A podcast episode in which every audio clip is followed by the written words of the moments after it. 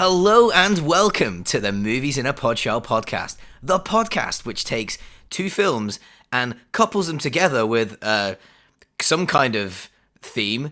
Um, this week's theme, we're looking at women in horror. We don't have any women for the show, but we tried really hard and we have reached out, so we've got some fantastic um, comments, um, loads of stuff like that. Anyway, as per usual, I'm joined, as always, by Javier Sotomayor. But you guys can call him Johnny. That reference is completely lost on me. What is that about? Is that to do with Jennifer's body or the descent? It's to do with neither. Javier Sotomayor is a Canadian high jumper, I believe, um, and he holds the world record for the the, the highest high jump. Which is Um, obviously something that I aspire to do. Well, so I was thinking, I think you may actually, off the record, own that record now. Um, after when we watched the descent together, and that first that first jump scare, your ass left the floor, and it was glorious. I will we'll get into it when we talk about the descent, but as as we said before we started doing these, I'm so bad with horror films, and I think Jamie thought I was maybe exaggerating how bad I was with them, and then now he's actually watched one with me. I think he understands. I, the kind of horror films I've enjoyed that so far were like The Fly's pretty mild, really. It's more body horror. It wasn't. It wasn't. You know, The Thing again. It's more like alien body horror. I'm I'm okay with that. It wasn't too jump scary. There were a few, but not not really. And then The Descent was just literally relentless grimness from the off, horrible imagery, etc. I, by the way, I did actually like the film. Weirdly, it traumatized me, but I, I did actually like it. It's one of those that grew on me. The time passed, I was thinking about it, which I, is always a good thing if you're thinking about it. Anyway, so yeah, Jamie, yeah, I was jumping very, very high. I was sat in a corner of a room. That is actually true as well. Uh, and what was I doing? I had I had a pillow and I had some Maltesers to appease myself. So You did, you did, bless you. And do you know what? Like it was, uh, and uh, part of me felt bad, but it, it was it was really quite entertaining. Um, I'm gonna be honest. I, I didn't quite realize just how scared you would get.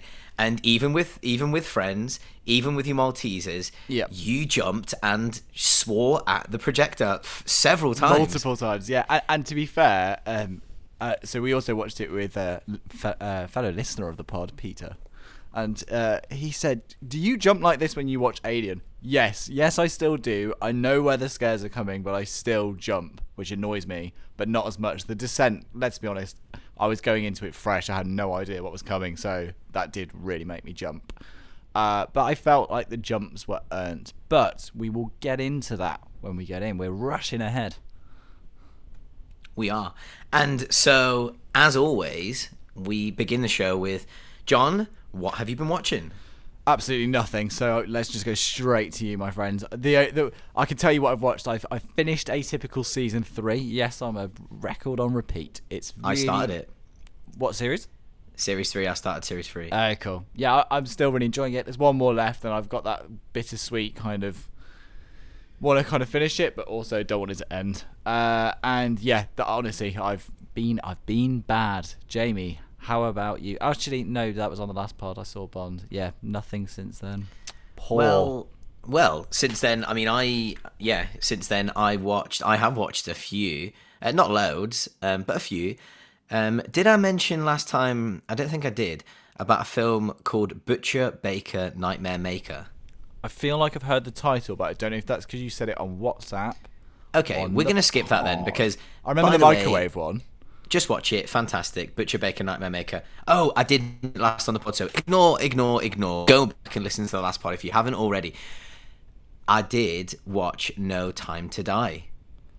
Okay, we're gonna tread carefully. No spoilers. No Yeah, spoilers yeah. whatsoever. I liked it a lot. I liked it a lot. I would say, and now you've seen it, let's see if you agree with me. Second favorite Daniel Craig film after Casino Royale. Um, Put him on I haven't spot. seen Quantum of Solace in so long, and I have such fond memories of it. You like Quantum of Solace? You watched it.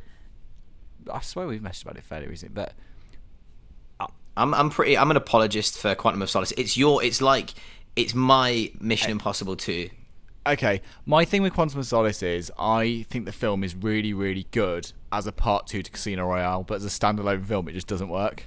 I think that's a fair, fair thing. But I remember messaging you. Uh, it was this time last year, I think. And I was going back through the Daniel Craig Bonds, and I watched Casino Royale and then Quantum immediately afterwards. I think if you watch them that way, it's brilliant. If you just watch it as a one-off Bond film, it doesn't stand up that well for me personally. However, I I do I hmm, am I going to go on the record saying that in some respects I prefer it to Skyfall, which is probably like the, the maddest thing in the world. But I tell you I don't what, know. I don't think it is. I think a lot a lot of people are. I've seen a lot of people say it's their favorite Daniel Craig. Um, for me, I think that. I think I, I've had my fill now, and now. So you were saying what you wanted to see. You wanted Yeah. to see um, post World War Two um, yeah, Bond. like, like the original books, yeah. Yeah. So I so I have decided what I would like to see now. Okay, and that is I want to see a younger Bond. So I want to see a, the youngest Bond we've ever seen. Mm-hmm. I don't mean Taron Egerton young, uh, but I mean like someone in their early thirties maybe. Okay. And I want to see um, Bond at the start of his career, naive, making mistakes. I, I- that's what I want to see. But I'd really like to see that. It would just be something a bit different. It's hard though because that's that's what Casino Royale is and was really. I mean, Bond in that is probably supposed to be around thirty. Oh, Well, mm, he's older, but I tell you what, I I read a book, uh, one of the Bond novels fairly recently. Excuse me, and it was the Bond was like an Afghanistan war veteran who came back from military service and then got into the Double O program, and it's like a different way of introducing it. I think Yeah. something like that would be quite a cool idea because it would be. Veteran Bond. Yeah, but like a different a different play on it rather than him being because you know he's always Commander Bond from the Navy and, and Yeah, and well, he could he could have like um he could have proper Vietnam post war. Um, yeah, yeah. there's all sorts you do. The only thing I did think the other day because I, I know I always bang on saying I want my period piece Bond. I just thought actually a lot of the funding of the Bond films comes from the commercial deals. So actually, are they really gonna get rid of the Sony Vaio laptop and the do you know what I mean like the phones and all that stuff? yeah, It's- well, he had a Nokia, which is the weirdest thing. Yeah. The weirdest thing ever. This is no. I know this is this is a big spoiler, guys, for No Time to Die, but he does have a Nokia phone, and I just thought that was the weirdest thing ever because I'm Yeah. like, no one has a Nokia. And all of a sudden, he became way less cool because he's rocking a Nokia. Now, had it been a Nokia 3310, then I'm interested because those were the phone to have. But if you remember, everyone kicked off in Skyfall because there was a very brief scene where he's drinking a Heineken, but it's really like made clear product placement wise. And everyone's like, Yeah. Bond doesn't drink beer and he doesn't drink Heineken. And it's like, well, maybe he does. And then the next time, by the way, I've I wasn't one of those people who complained. I just don't really care. And I always joke when I have a Heineken now. I was like, oh, I'm having Bond's beer. Yeah, yeah, living the dream. But um, but what was funny was, as a bit of a middle finger to fans who complained about it in Skyfall, in Spectre, there's a scene where they find a secret room and they find it because the beer leaks down on the floor. So it was literally just like, we know this wound you up the first time, so we're going to do it the second time as well. I love- I love stuff and like that. in this film, it did the same thing again. Like they're in the nightclub and he's very clearly, it's like Heineken advert, baby. This Hmm. is the time. Well, well, here's a little fun fact for you. And maybe you know already, John, but for our listeners, Mm-hmm. do you know why he has his vodka martini shaken, not stirred? Do you know why? Uh, let's play along. No, Jamie, I don't. Tell me why. So, someone I had someone on um, a different podcast the other day say that oh, the reason he has it is because actually he's not he's not a proper drinker. Like he's he's not really like a big drinker, and he doesn't realize that he's supposed to have it um, stirred. Blah blah blah. And I'm like, no, no, no, no, no. The reason why Bond has his vodka martini shaken, not stirred, is because he um, it's it's shaken with ice because the ice dilutes the alcohol. Just So in when case there's any poison in there. N- Well, no, it's actually so he can stay sharp. Okay. So if he's drinking like yeah, he's drinking like I guess less less alcohol, and he's but he's looking like he's drinking alcohol. That's the reason why he has it shaken, not stirred, so he can stay sharp. I love the fact as well in uh, in Casino Royale when they do the whole explanation of that drink, and it's like how it's made, and then he names it after Vesper. I love Casino Does Royale. Does it look like I give a damn? Yeah, yeah, yeah. I hated that at the time. No, I hated love that at the I time. Did oh, ya? I've got so much time for that film. But anyway, Shaking or shaking or shaking or Can- can we all Does it just- look like I give a damn? All right, anyway, sorry. No, but can Right. we, can we agree though that Daniel Craig Bond has he's served us very well? I mean, Not Oh, all the God, films yeah. have been great, but even the ones that people go, "Oh, that was rubbish," they really. Oh, classic Jamie, the ambulance sirens are back down. No, Police. or police. Uh, no, I was just going to say, he, if you look at the run of films, I think Daniel Craig has one of the strongest contenders of like good body of films because even the ones that people say, "Oh, that one was rubbish," they're not rubbish. Like it, it might not be to your liking, but it's nowhere near in the Bond's worst Bond films at So- all. Yeah, one thing I did say is that like, regardless of whether he's your favorite Bond or not, he's the best actor that's ever played Bond in terms of his acting ability. He is the best actor. His the way he displays emotion, that kind of thing. Like, I, I just think he's he's the best actor. I would say one thing that um, Kate, uh, Kate Review Films uh, watched License to Kill recently. She talks about the vulnerability of Bond, and I think Timothy Dalton was kind of the first person.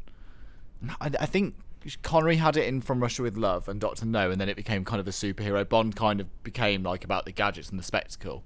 Yeah, But with Timothy Dalton, he played it like the book, which was quite serious, and he was quite wounded, and he made mistakes, and and he was the first one really trying to get the gritty Bond in.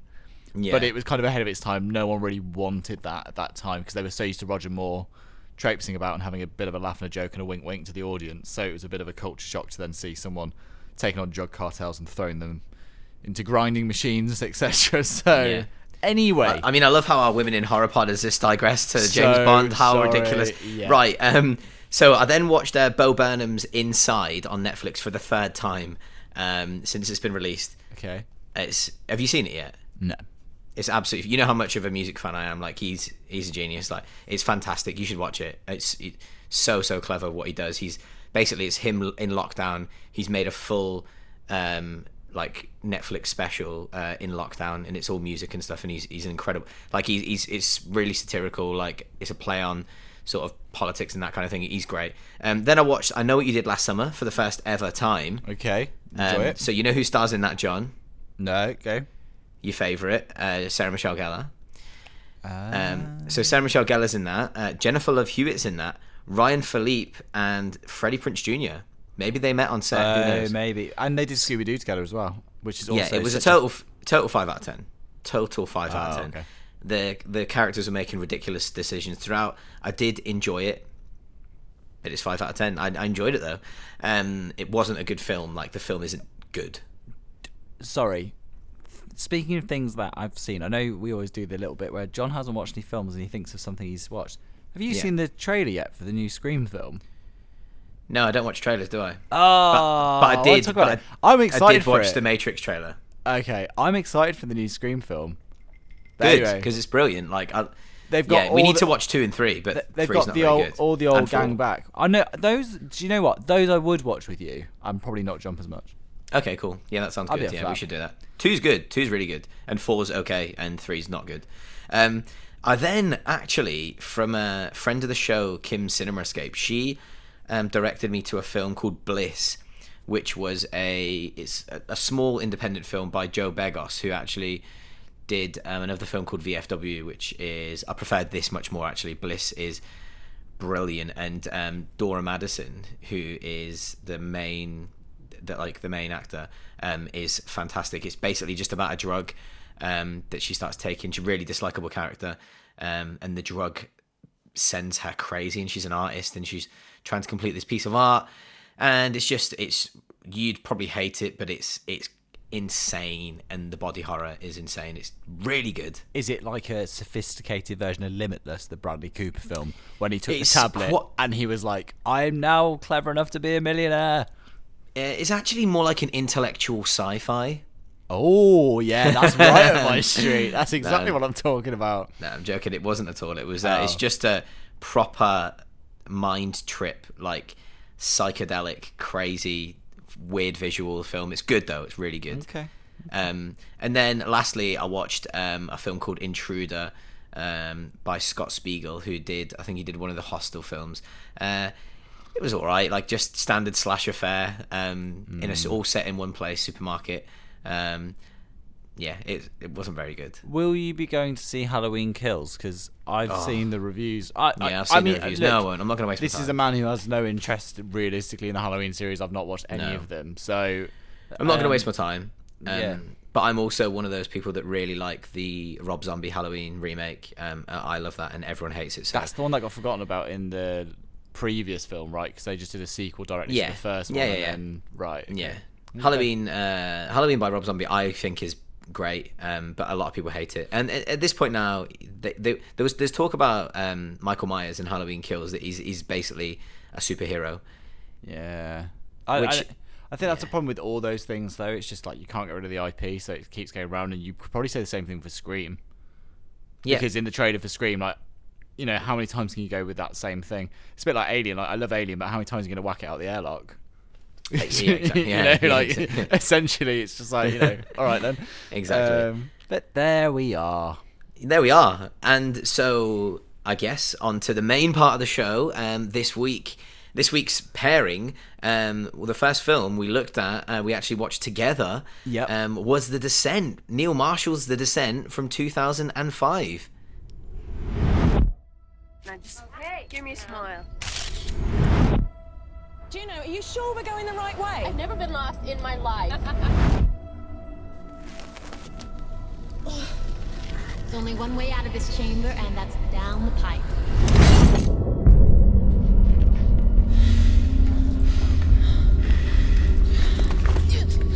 I'm stuck. I can't breathe. Okay, Sarah, you have to calm down. I'm coming. I'm coming back. Okay. Okay. John, I watched the film with you. Um, it didn't seem like you liked it. You spoke briefly about it at the beginning, but what, like, for a person that isn't a fan of horror, oh God. and we've got a question about this later that, and another person wrote in that isn't a fan of horror. I'm going to recommend them some films. For a person that isn't a fan of horror, John, what was your what was your feeling towards it? Um, so hard. I, I, let me do what I always do: is say things I liked about it, and things I don't like. Or uh, no, this is the easiest way of doing it. With horror, the things I don't like is being put out of my comfort zone, which kind of rules out horror in general, right? Because Yeah. I don't like the anticipation to the scare.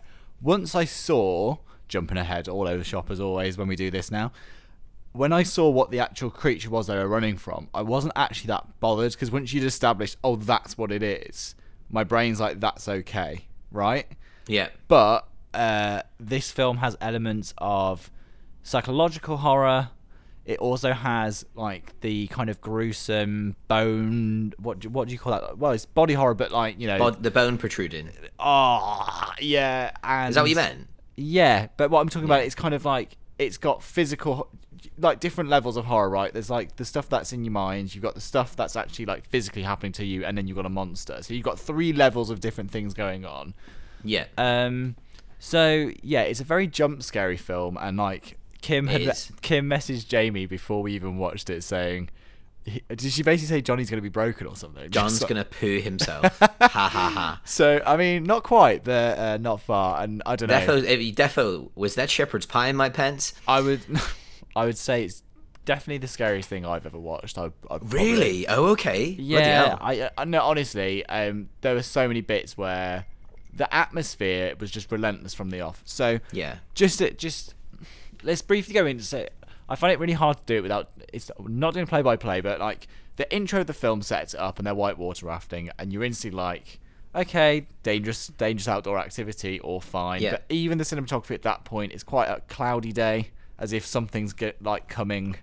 Doesn't Yeah. feel right. And even when they first crash down in the water, I kind of said to you, "Oh, we already getting into the cave bit. Bloody hell, that was quick." And then you were like, Yeah. "No, no, no." And then the hus- um, the main characters, the main character's uh, husband and daughter are there watching, and she's having a great time. Her name is I'm scrolling up. It's Sarah. Sorry, so Sarah's the lead character, Yeah. right? So then they're driving away, and the husband is being really moody with her in the car, isn't he? Like just not speaking to her. We're not yeah, really being, sure yeah, what's he's going being really off with her, isn't he? Yeah, the only male character in the film, by the way. Kid in the car. that I as well. remember. Yeah. Yeah, there's And only then- one male character in the whole entire film. and then all of a sudden uh, there is a horrendous car crash which absolutely set me off that was the first won't repeat Yeah. what i said but that was the first uh, Final, Final Destination, wasn't it? yeah but Pole through the windshield. y- which is horrible and Game over. then you cut to this really eerie blacked out like dream. It looks like a dream, which sounds stupid out of context, but it's a blacked out space where there's can uh, the only way that this child is lit is through candles, and it's obviously her daughter with a birthday cake, and it has candles on it, and then Yeah. I was going mad because when Jamie posted on the Instagram we were watching it, I put the disc in, the Blu-ray disc in. Even though it was on Netflix, I still had to buy the Blu-ray because even if I was watching a horror, I had to watch it in the highest possible quality to scare myself to death with. And the menu was just someone going, We're, s- thi- this is the most. This is the snobbiest podcast you'll listen to. yeah, sorry. And then and then literally the menu was just like And I just went, Jamie, I can't. I'm not sitting in there till we're clicking play. It's I- I- breathing, it's I, I was like, breathing. it's breathing. I'm not sitting in there like we were having pizzas and stuff. And I said, until we've got the pizzas sat down together, I'm not not dealing with that. That is too much for me. And you were just like, you're not going to cope well from here if that's already causing you an And, that, issue. and you know what? That it, set it the was tone. way, yeah, it's way scarier than I remembered it being as well. So, And- like, um, I, and I do apologize. I, I feel like I'm always apologizing. no, no, no, you. don't, don't. Look, I- look, it definitely was scary than I remember. Look, but it's a good film. yeah, it, it, this Shall I quickly go through the synopsis? Yeah, sorry. Maybe go through the synopsis and then we can talk about more detail with this stuff. Yeah. Yeah. So, so there's an accident that we spoke about. Tragic accident. Woman loses her wife and kid. Uh, woman loses her husband and uh, like daughter. Yep. And then what happens is like it kind of fast forwards. Um, you can tell she's had a rough time, and then six of them, uh, all female friends, uh, reunite for like a cave-in expedition kind of thing.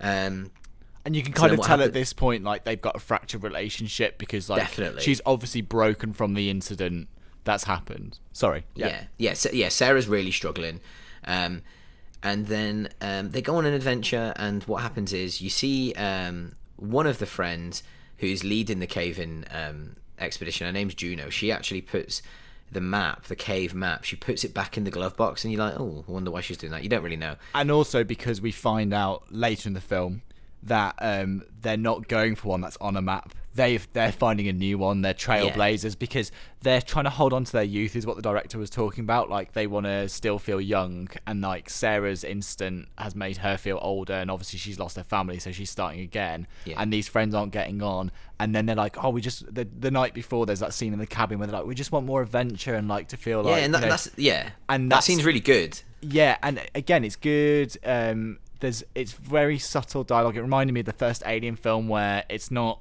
doesn't feel scripted. It felt natural. They were just kind of talking rather than uh, acting. But anyway, sorry, carry on. Yeah, um, yeah. So basically, they, they go into this cave, um, and uh, the cave collapses, and they're trapped, and so they've got to find their way out. And little do they know, there is some creatures down below, which what we can we can basically say that they are they were human at one point, and they've evolved into um, perfect blind, machines. Basically, yeah, perfect killer machines for down for down in the caves.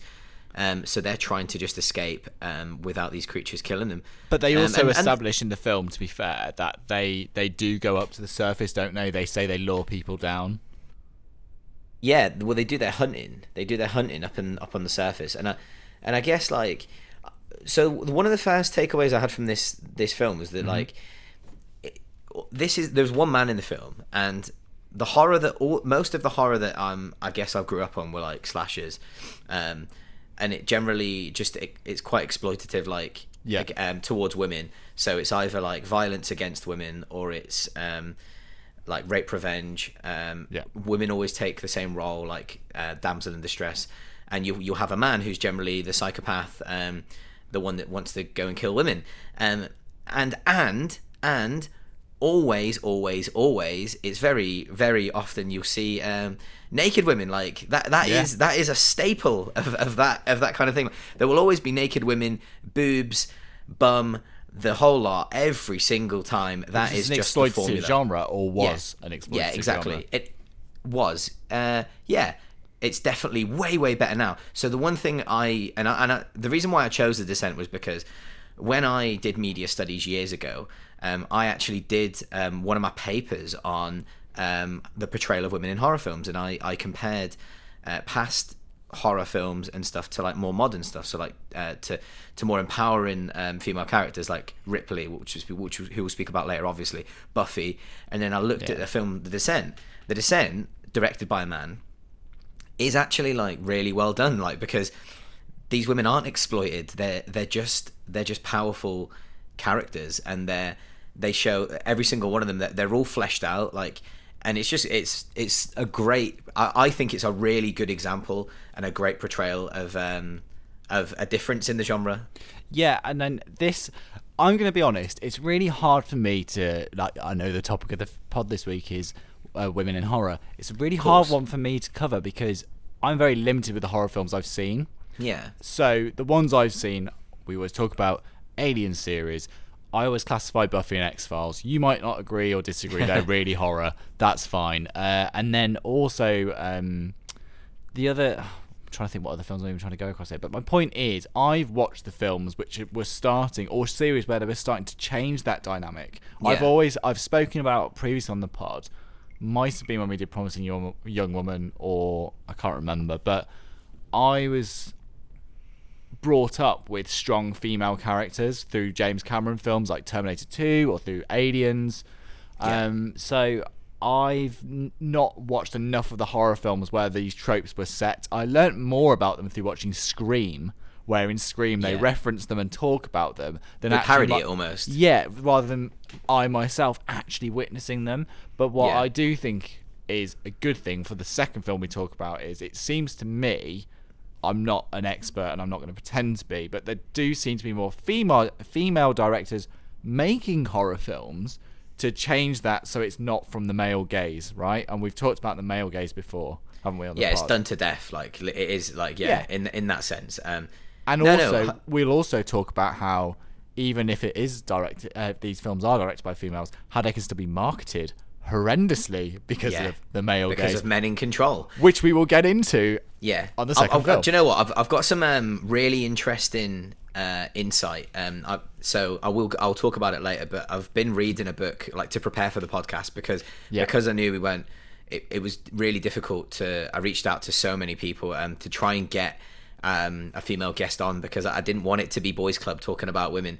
Um, but do you know what? Here we are, and we have we have our platform, and and we'll do our best. We'll we'll always do our best, and if and if we get it slightly wrong, like let us know. Um, but I was reading a book. Uh, it's quite a famous book, "Men, Women and Chainsaws" by Carol J. Clover, um, and she actually coined the term "final girl." And we'll talk about what a final girl is uh, later on. Yeah. Um, so yeah, right. Let's get into this. Me banging around. Sorry about that. Can we talk about the caves? So first things first, the cinematography in this film is gorgeous, isn't it?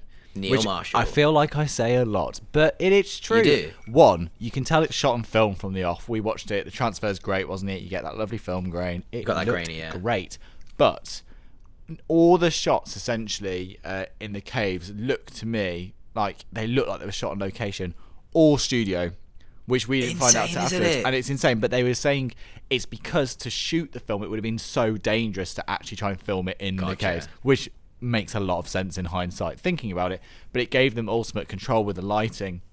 What I really like about the film, what the director does is he mixes up the way you see the environment. So they have like LED tube lights. I think um, there's like the green neon lights Yeah. they have. I don't really know the professional name for them, so apologies in advance. They also have flares, and when they use the flares, it looks like hell down there, which is kind of the point. But it's really grim. That you know that red light.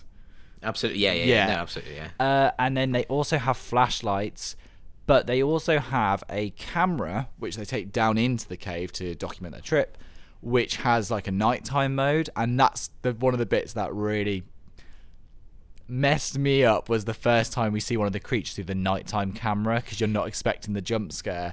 Hands And- down scariest part of the film.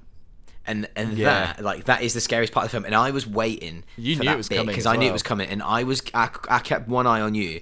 And that is when i decided this year this this week you were going to be javier because yeah. you I jumped out of your skin and i was like it, I, I was i was i just i obviously burst out laughing but at the same time i felt like slightly bad but you jumped out of your skin at that peak and everyone does don't feel bad because everyone But do you, know, does do you know what though? When when we've been to cinema for years together, I've always had a very visceral reaction to films. Like I Yeah. can't remember what film it was, but I'm the kind of person that gets excited cinema starts rocking backwards and forwards during an action scene, bit getting a bit too into it, right? I mean, I can't Paw Patrol the movie no, I mean to be fair, it wasn't much better. I think the one I'm talking about was X Men First Class, the first flying scene. I was like, this is amazing. anyway, um, I I am I don't know. Like I always say, my love of the first two Star Wars films because you feel like you're in motion and flying, and like part of me just really I don't know what it is. I just love films, so I get super super engrossed.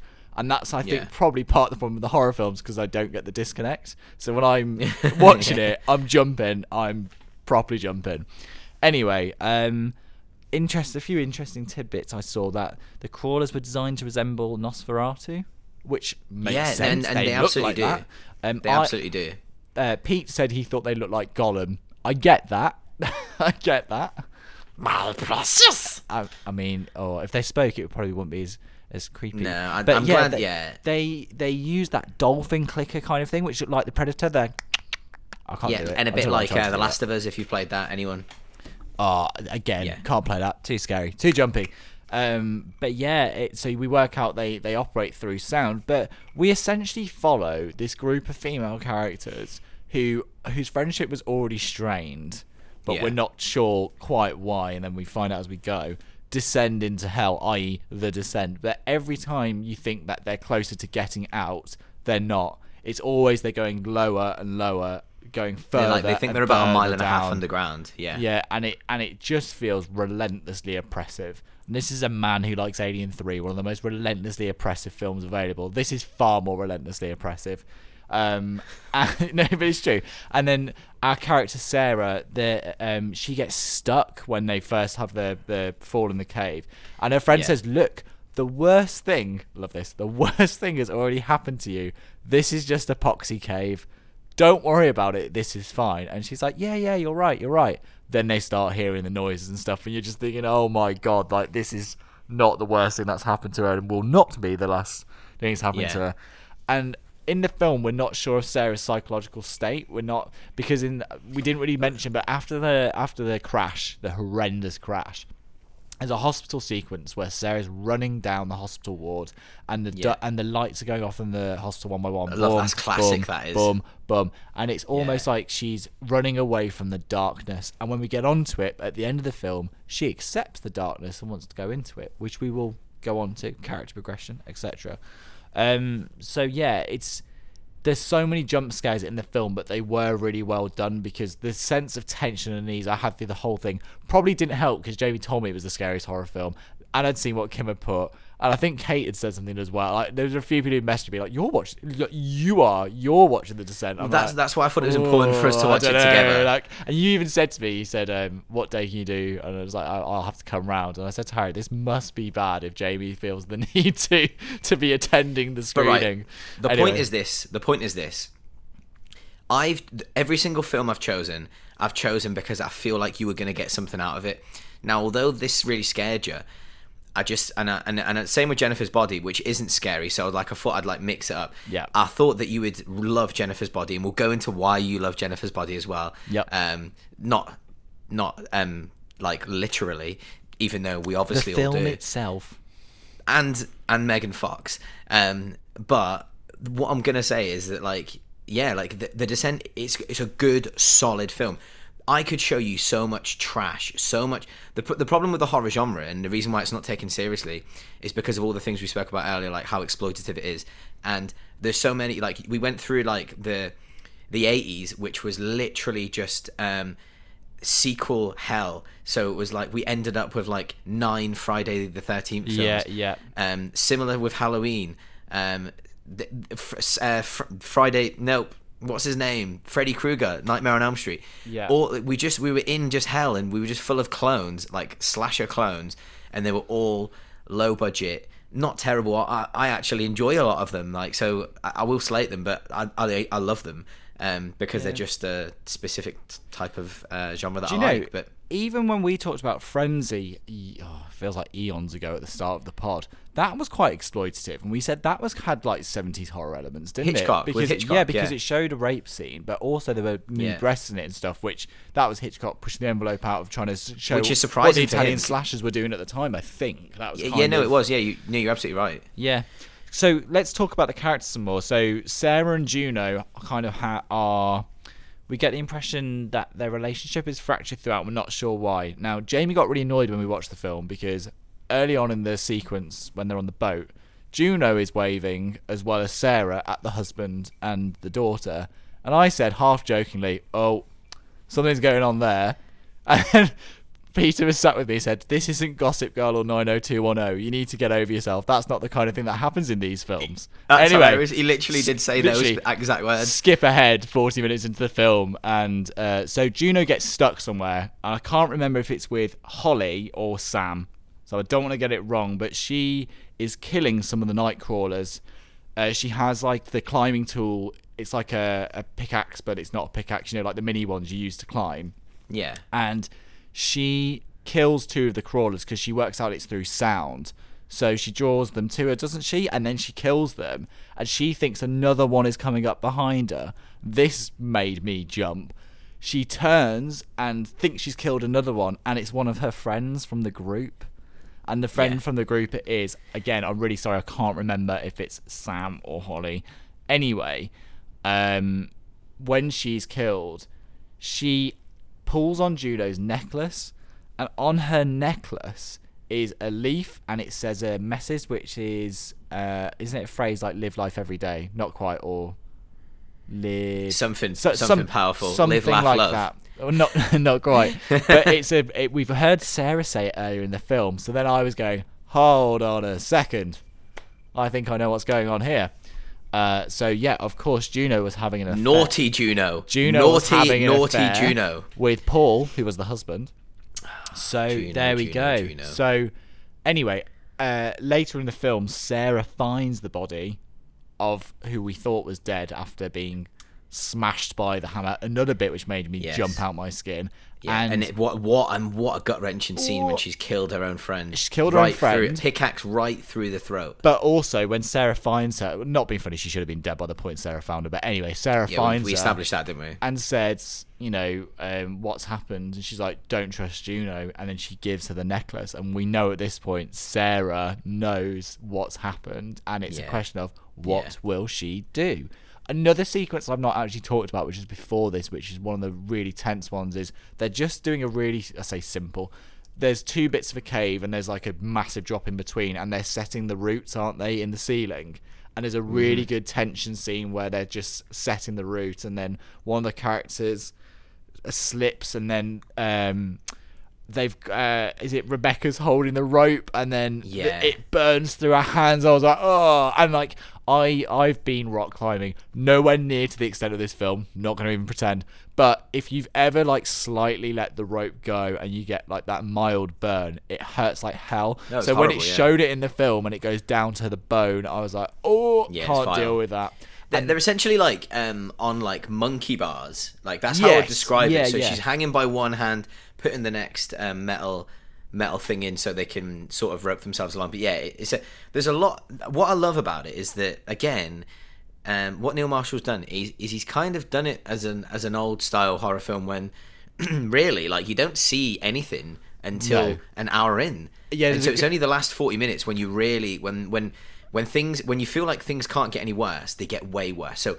they, they're just being like basically tormented by the cave for so long yeah the cave made in pinewood studios But there's loads of hints, aren't there? Like we see the uh, the silhouettes potentially of the creature at different times, and Mm-hmm. then so we kind of think we've seen something. And Sarah, sorry, is the first person to say she's seen something, and everyone's like, "Oh, Sarah's mad."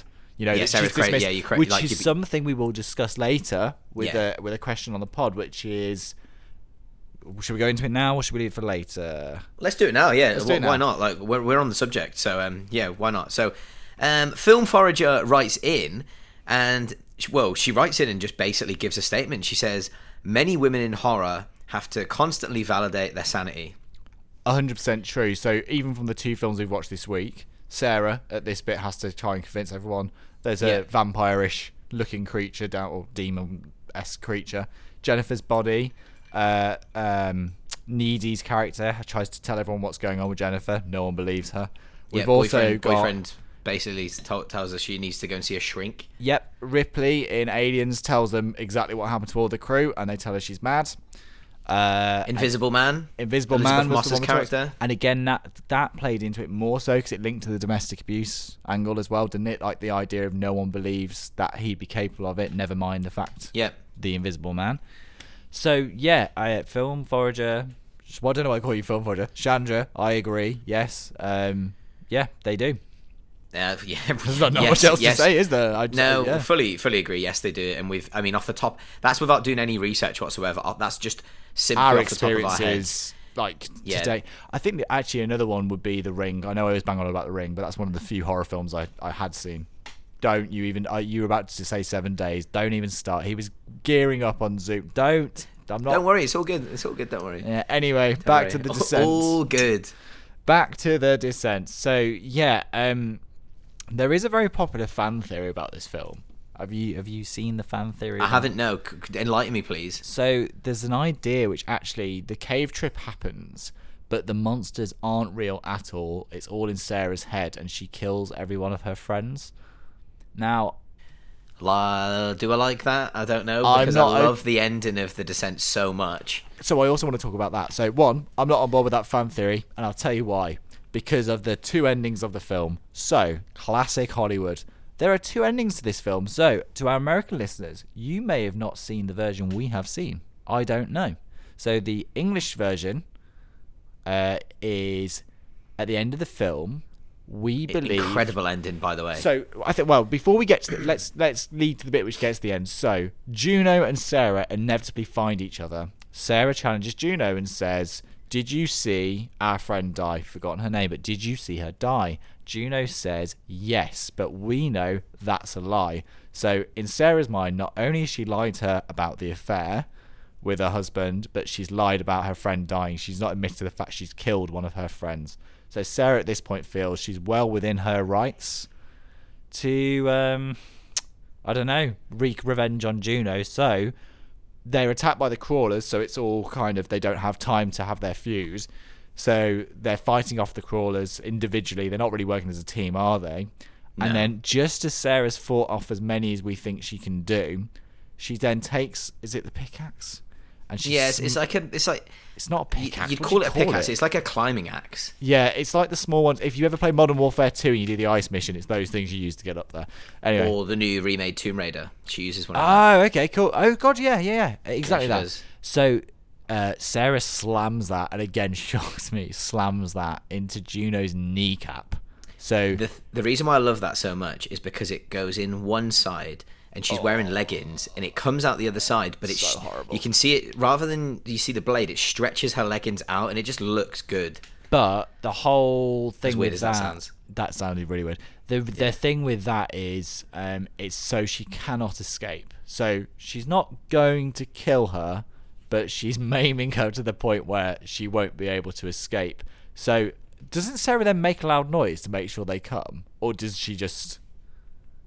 Can't remember. Um, I, I, th- I, I can't They're just coming anyway, I think, at that point because all hell's broken loose. Yeah, Anyway, the we then see Sarah running, and she's found a load of skulls, and the skulls lead to a big shaft of light. So, again, gorgeous cinematography, big shaft of light. Think God rays, so complete pitch black, and then these white rays coming through from the ceiling, and it's literally like she's ascending into. You say she's ascending into heaven, or you could say she's just breaking free from this hellhole to get back onto the earth. She does it, and we're all excited, thinking, "Great, Sarah, you've done it." She runs, she runs, she runs. All her friends have died at this point, by the way. I mean, we've kind of got that across, but she runs, she runs, she runs. She gets in a car, she rags it like hell out of there, full pelt. She pulls over on the side of the road. She didn't pull over very well, which really upset me. And then I said to Jamie, half joking, God, I hope she doesn't get hit by a car as well.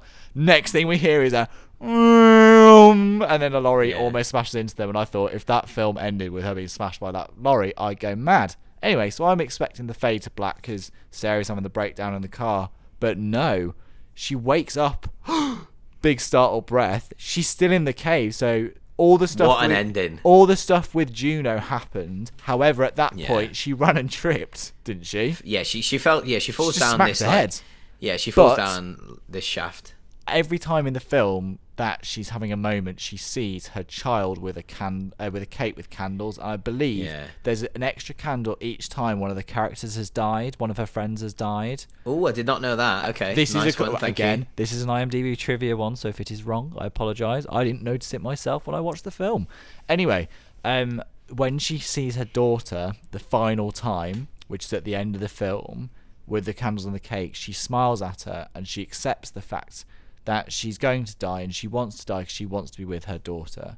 And that weirdly is why I liked the film because it's about an acceptance of life and death which sounds really snobby, but it could have been just a film about people getting stuck in a cave and there being monsters in it. But actually, it's the the recovery of Sarah when things go to pot and the monsters turn up. Everyone loses their cool, but Sarah's like, "Well, the worst things happened to me in my life." So she grows into her own. Jamie, I think you said she became like the alpha in that situation. She was the one who was killing them and I don't know, just taking ownership. Like she hides in the blood of of the of yeah, she the she enemies ba- or yeah. whatever, and she's oh, it's incredible. I she love has the this like Apocalypse Now turn reference. where she just yeah.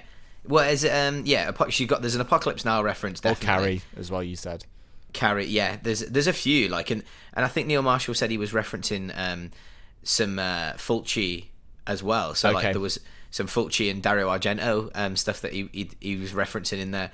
Just in general, just it's. Uh, I'd imagine when we talk about Fulci, he's talking about um, a film called The Beyond, um, which he'd be referencing because that's that's a similar sort of like pretty batshit crazy, like insane film, like towards the end.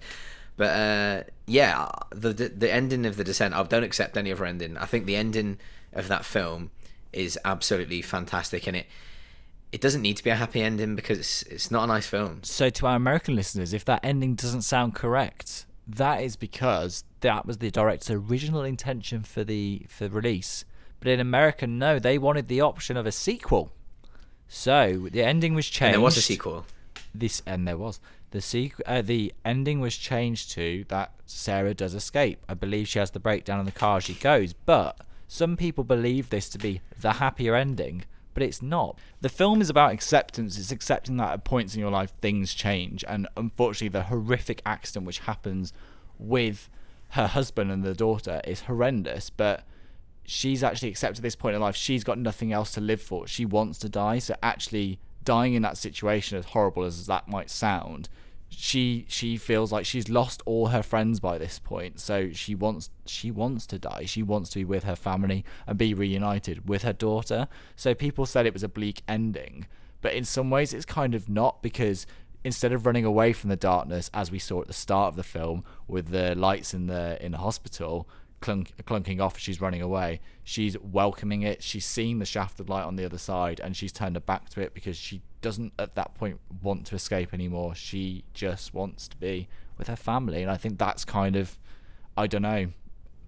It's yeah it's depressing but there's kind of a, a nice i can't say it's heroic but do you, do you know what i mean? I think there's just like it's a it's a it's different you know i d- not many films would challenge that and that's why i can see why the american ending was the one where she went away in the car and she lives another day but i think that that missed the whole point of the film which was it's about for me it was about acceptance just my take. I love that. I love no, no, no, and and I love it. And I don't, I don't really have anything to add. Like I think you've summed it up really, really well. And for someone who hates horror films, didn't really enjoy the jump scares and stuff like No. that. It sounds, it sounds like you did enjoy the film. It's one it's one of those films that's um and immediately afterwards I was really angry that I'd watched it with JB and I was like why has he made me watch this? And then it was the second day and I was I was driving to a shoot and I was like I was thinking about it I was thinking about it. And then day afterwards again and some films I don't know if this it's the same but I always say if you if you're thinking about it days afterwards and it's really making you think and challenging you then that's good. That to me is a good film. Yeah. um so yeah but then I also said to Jamie, would I be rushing to watch The Descent again? And the truth is no, because of how uncomfortable it made me feel. But then, isn't it good that a horror film makes me feel that way because it's actually achieving its goal? Or am I, Yeah, and- you know, like if and you know what? Like I, I wouldn't be able to. There's there's certain films that I just would never ever um, recommend to you. The the fact like the reason why I'm recommending these types of films is because they're not just um, slashers and exploitation films that are just there to shock people. Um, they're there. The, this one's actually really well written with a really well um, diverse group of characters, um, and they go on a journey, and it's got a clever ending. And there's there's he's there's some beautiful cinematography, and he's done some really clever things with a lot of the way he shot um, the monsters specifically. Like John, please tell us about how uh, Neil Marshall. How the how were the monsters shot? Because they look very almost stop motion like, but you, we know they're real. So it's the shutter speed trick we've talked about before, but it's actually a step up from that. So what they've done is film shot at 24 frames per second, but these monsters were only shot at 18 frames per second with a 45 degree shutter uh, to give them a staccato movement. So basically, if you shoot 24 frames per second, your shutter speed would normally would be double, so it would be 48.48 or closer to 50 frames per second. Uh, sorry, 50 shutter speed, right? So Yeah. if they were shooting it at 18 frames per second with a 45 degree shutter, um, yeah, that's that double movement kind of makes it look a bit like a strobe light effect. If you can imagine, And it does, yeah. It's it's really Yeah. well done. um, I thought as well. So uh, we haven't really talked about this.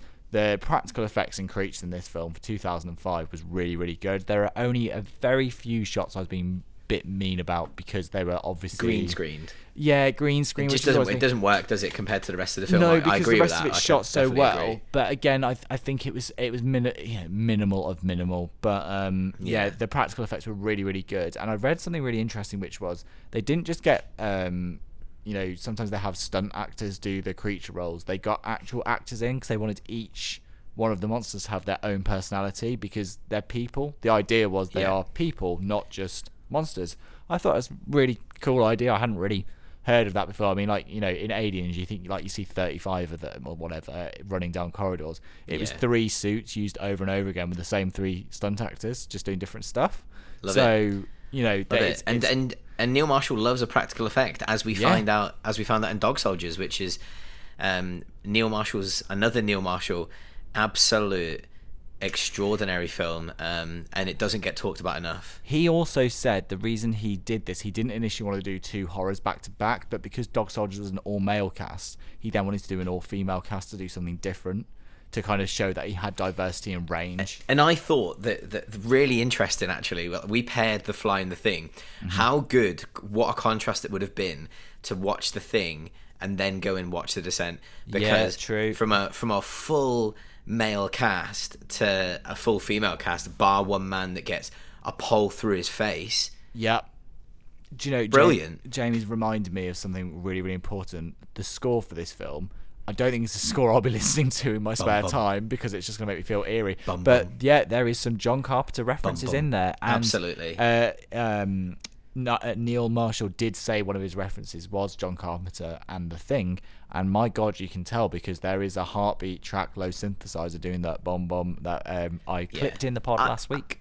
Uh, so yeah, I really do need I need Neil Marshall to to do some more of these these type of films So- because he's he's so good at them. He did Doomsday, didn't he? Which I didn't watch, which I didn't like didn't it. do I've very it. well. And then I the other like film I'd seen he'd done. So again, I've learned I haven't Hellboy? watched these Hellboy, which again was not well received. So it's a shame, really, because this for me felt like it's a horror film. But as I said, what works for me with it is the things that are more than the horror film, is the greater meaning, etc. So I'd be intrigued if he did something different, like maybe like a thriller or. Do you know what I mean? Just or, or a drama. You know what what he was dealing with. I Agree, agree, man. But anyway, there Yeah. we go. I think that's what I have to say about the descent, really. But yeah, yes, I was terrified. No, I won't be uh, rushing back. And yes, I still see flickering images in my head of the monsters. But aside from that, it's all good. Pete writes into movies in a podshell at gmail.com and he says, Dear Jamie and Johnny, I'm the favourite. Slightly controversial question for one of you, but hope you'll still give it a decent answer. Why do you think horror, why do you think horror is the worst genre of films with the largest number of terrible movies? Why is horror right? Okay, cool. I get it. I get it. I get it. Why is horror the the basically the genre of film with the largest number of terrible movies? Sorry, sorry, it's my first question in a while, Pete. Absolutely welcome, Pete. Um, always welcome to write in. Thank you so much. I think you're probably Um, the man to answer this because I don't think I've got a fair reflection of So I think whole. Okay, okay. So from and and this isn't this isn't the definitive answer. This is my interpretation of it, of course. Um, I would say that that horror's got the largest number of terrible movies because the horror genre in general isn't um like it's it's not there's a lot of low budget horror films um d- done really well and that also opens the door for lots of low budget horror films that are done absolutely horrendously. Um so we we one we've got loads of clones out there. So as i spoke about earlier on so we've got we've got stuff like um so we've you've got black christmas right which was the first ever slasher made. Um Black Christmas, and then then shortly after that, you've got stuff like Halloween, John Carpenter, done on a really small budget, but is considered one of the greatest slashers of all time. Considered John Carpenter's potentially best film. Um, you've got so you've got those two films right, um, and then then after that, you've got stuff. Um, you've got stuff like Texas Chainsaw Massacre, really low budget, amazingly well done and terrifying. Um, then you've got Friday the Thirteenth, and what this, what these big films did, because they were big back then. What these films did was they kind of spawned many, many, many copycat films. So you you had other films like that came along, like The Burning, for example, um, which is actually pretty good. Like, um, it was almost uh, exactly like a Friday the Thirteenth clone. So you've got um, Friday the Thirteenth, which was from Camp Crystal Lake um, which is like just like a, a kind of a, a camp um, with like girls and boys, and they're just like fooling around. Lots of boobs, as we say, like all these films, lots of boobs most most of the time.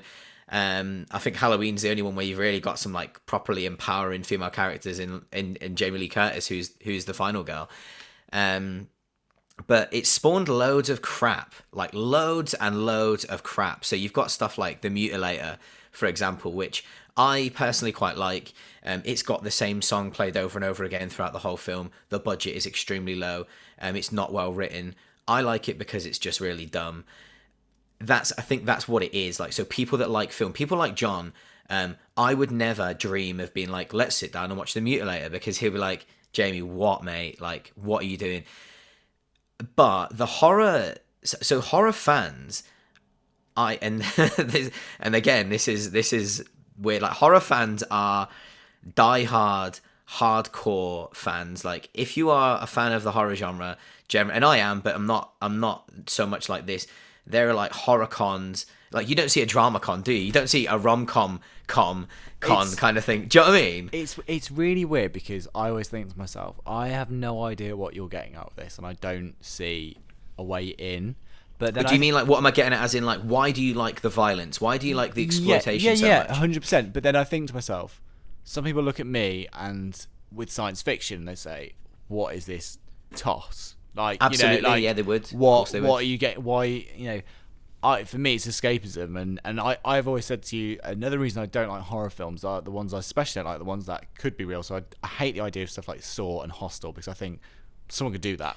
It's And I- torture porn. yeah, It's torture porn. And we've talked about this before. And I think again, even when we watched Revenge, I had reservations with that because again, I mean it's far fetched, but like elements of it could happen, and that's when I'm kind of like, I don't know. I know thrillers have those elements too, but obviously they're Yeah. normally paired back in a way where it's not as severe.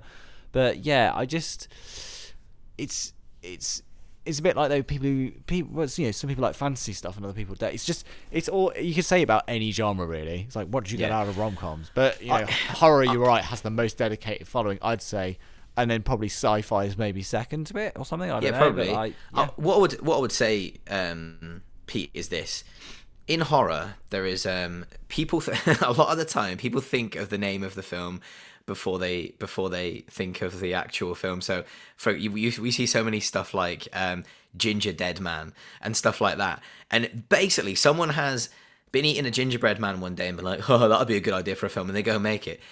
Now, the re- like, there's probably a lot of really crap dramas as well, but horror. The reason why horror is like slated and there is so much like crap there is because the the story comes second a lot of the time. So it's about the gore, and then they write the, the really bad writing is all around it with with the low budget. So when it's all coupled together, you can do almost any drama on it with a with a really low budget. We see some like incredible independent dramas with low budgets. Obviously, the same can be done with horror, but there's it just doesn't work as well. Like the audience is completely different. And I think I hope I've kind of answered the question. And now on to our pair in film.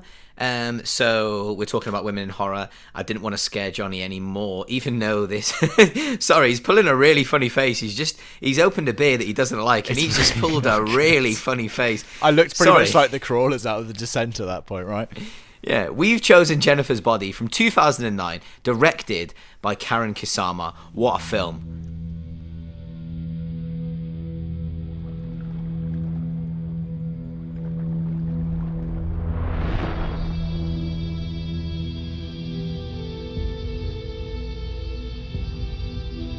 You and me are going out tonight. Wear something cute, okay? You always do what Jennifer tells you to do.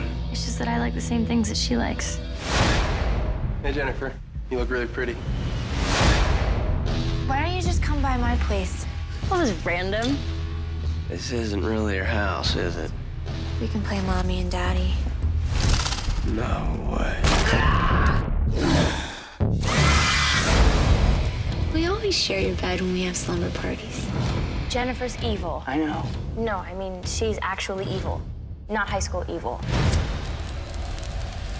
John, this was the first time you've ever seen Jennifer's Body. Yes. And like I'd only seen it a couple of years ago, and I loved it. And but I, I always thought it was gonna be rubbish because I see I seen the um I seen the the Terrible cover and I'm like. Jennifer yeah Jennifer's Body like it just doesn't look very good. Um, tell me about it. Uh, Jennifer's body is imagine if someone showed you Mean Girls and then said halfway through it's going to become a black comedy about um, uh, a black comedy horror, bit like a wild episode of Buffy, and that's exactly what it is. And I absolutely loved it. I really did. I just it really took me by surprise. Uh, and Jamie's about to say something. What am I even trouble for saying? It's like Mean Girls and Buffy again. Uh, well, at this point now, it, it's your personality. Like, so um, no, so so obviously the reason I'm going to say that is one, it's about high school and the dynamics of high school, uh, and uh, yeah, it's a lot of it's about teenage friendships, I suppose, as well. And uh, again, the director talked about it's the idea of all these people at high school. They're towards the end of high school, and they're all starting to separate, and there's some jealousy. So Jennifer is the main character played by Megan Fox. Is je- jealous of Amanda Seyf.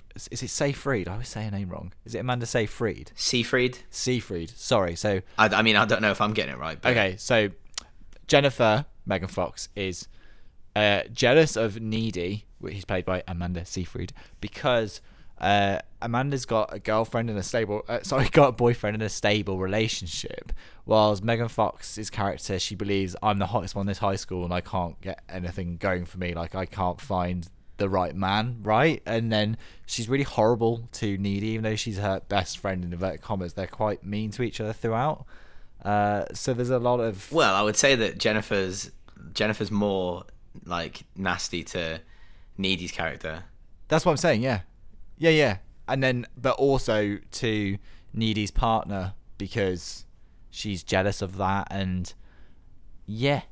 But let's let's rewind a little. The film kicks off with we see uh, Amanda Seyfried's character at the window of um, uh, Jennifer's Jennifer's window, and it's like that was the first jump scare for me because it's a thunderstorm and she appears at the window, and that freaked me out. And I thought the film was going to be about Amanda being the baddie, sorry, sorry, Needy being the baddie, not Megan Fox's character Jennifer. Anyway, uh, we then jump to we see Amanda Seyfried in a uh, some sort of institution. We're not sure if it's a prison or or what have you at this point. I mean, I mean, we're definitely we definitely think it's some kind of mental institution, don't we? Uh, yeah, I mean, If that's the right way to call it, I don't know. Yeah, um, but then- it's def- it's definitely got Jack Nicholson vibes. and then all of a sudden, uh, her character, and again because it's kind of got a black comedy tone at this point, we're not quite sure what's going on, and she drop kicks. Uh, not an attendant, uh, one of the one of the staff members anyway at the hospital at the at the um. It's not a prison, is it? What is it? Is it a prison? Is she in a prison? Well, it's it's a mental Asylum? hospital, I think. I Like, don't know, like, there I- you go, there you go. Is that an, right? an asylum. I don't know what an correct term is. Anyway, she drop kicks this worker and they go flying. And I thought, oh, it's for comic effect that they've done this. Yeah, like it's it's almost like yeah, Right. maybe it's her imagining of Yeah. something she's done. Do and we mean? know the something bad's happened and we're like going to flash back to what's happened. We get the context at the end of the film of why she is the way she is, but that's part of the fun. So yeah, um, it all starts pretty nicey nicey. We see um, normal high school shenanigans. Needy is with a boyfriend, and they're trying to work out when they've got. Um, and and there's a Fall Out Boy poster above their bed, and and at that moment in time, this was the film for me. I knew I was gonna love this film, man. Like I seen that Fall Out Boy poster, and I'm like, yeah, Yeah. boy, like this is I'm all over this. And then do you know what? The amount of pop punk emo Yeah, it's great. posters iconography in this film it's flooded with it i need to know who the fan is because honestly like this this film was made for me so it's almost like i did i subconsciously did the soundtrack for this film Yeah. So really interesting. Like the director of this film spoke about how a lot of the general traits of the horror film are twisted on the head uh, within this. But I think maybe if Jamie does a synopsis first, then I'll go into why that's the case, because otherwise it might be a bit jumpy. So I mean, the the synopsis is dead easy, isn't it? Like, um, sort of need, needy and Jennifer go to a gig together. Yep. Um, and we'll talk about the gig.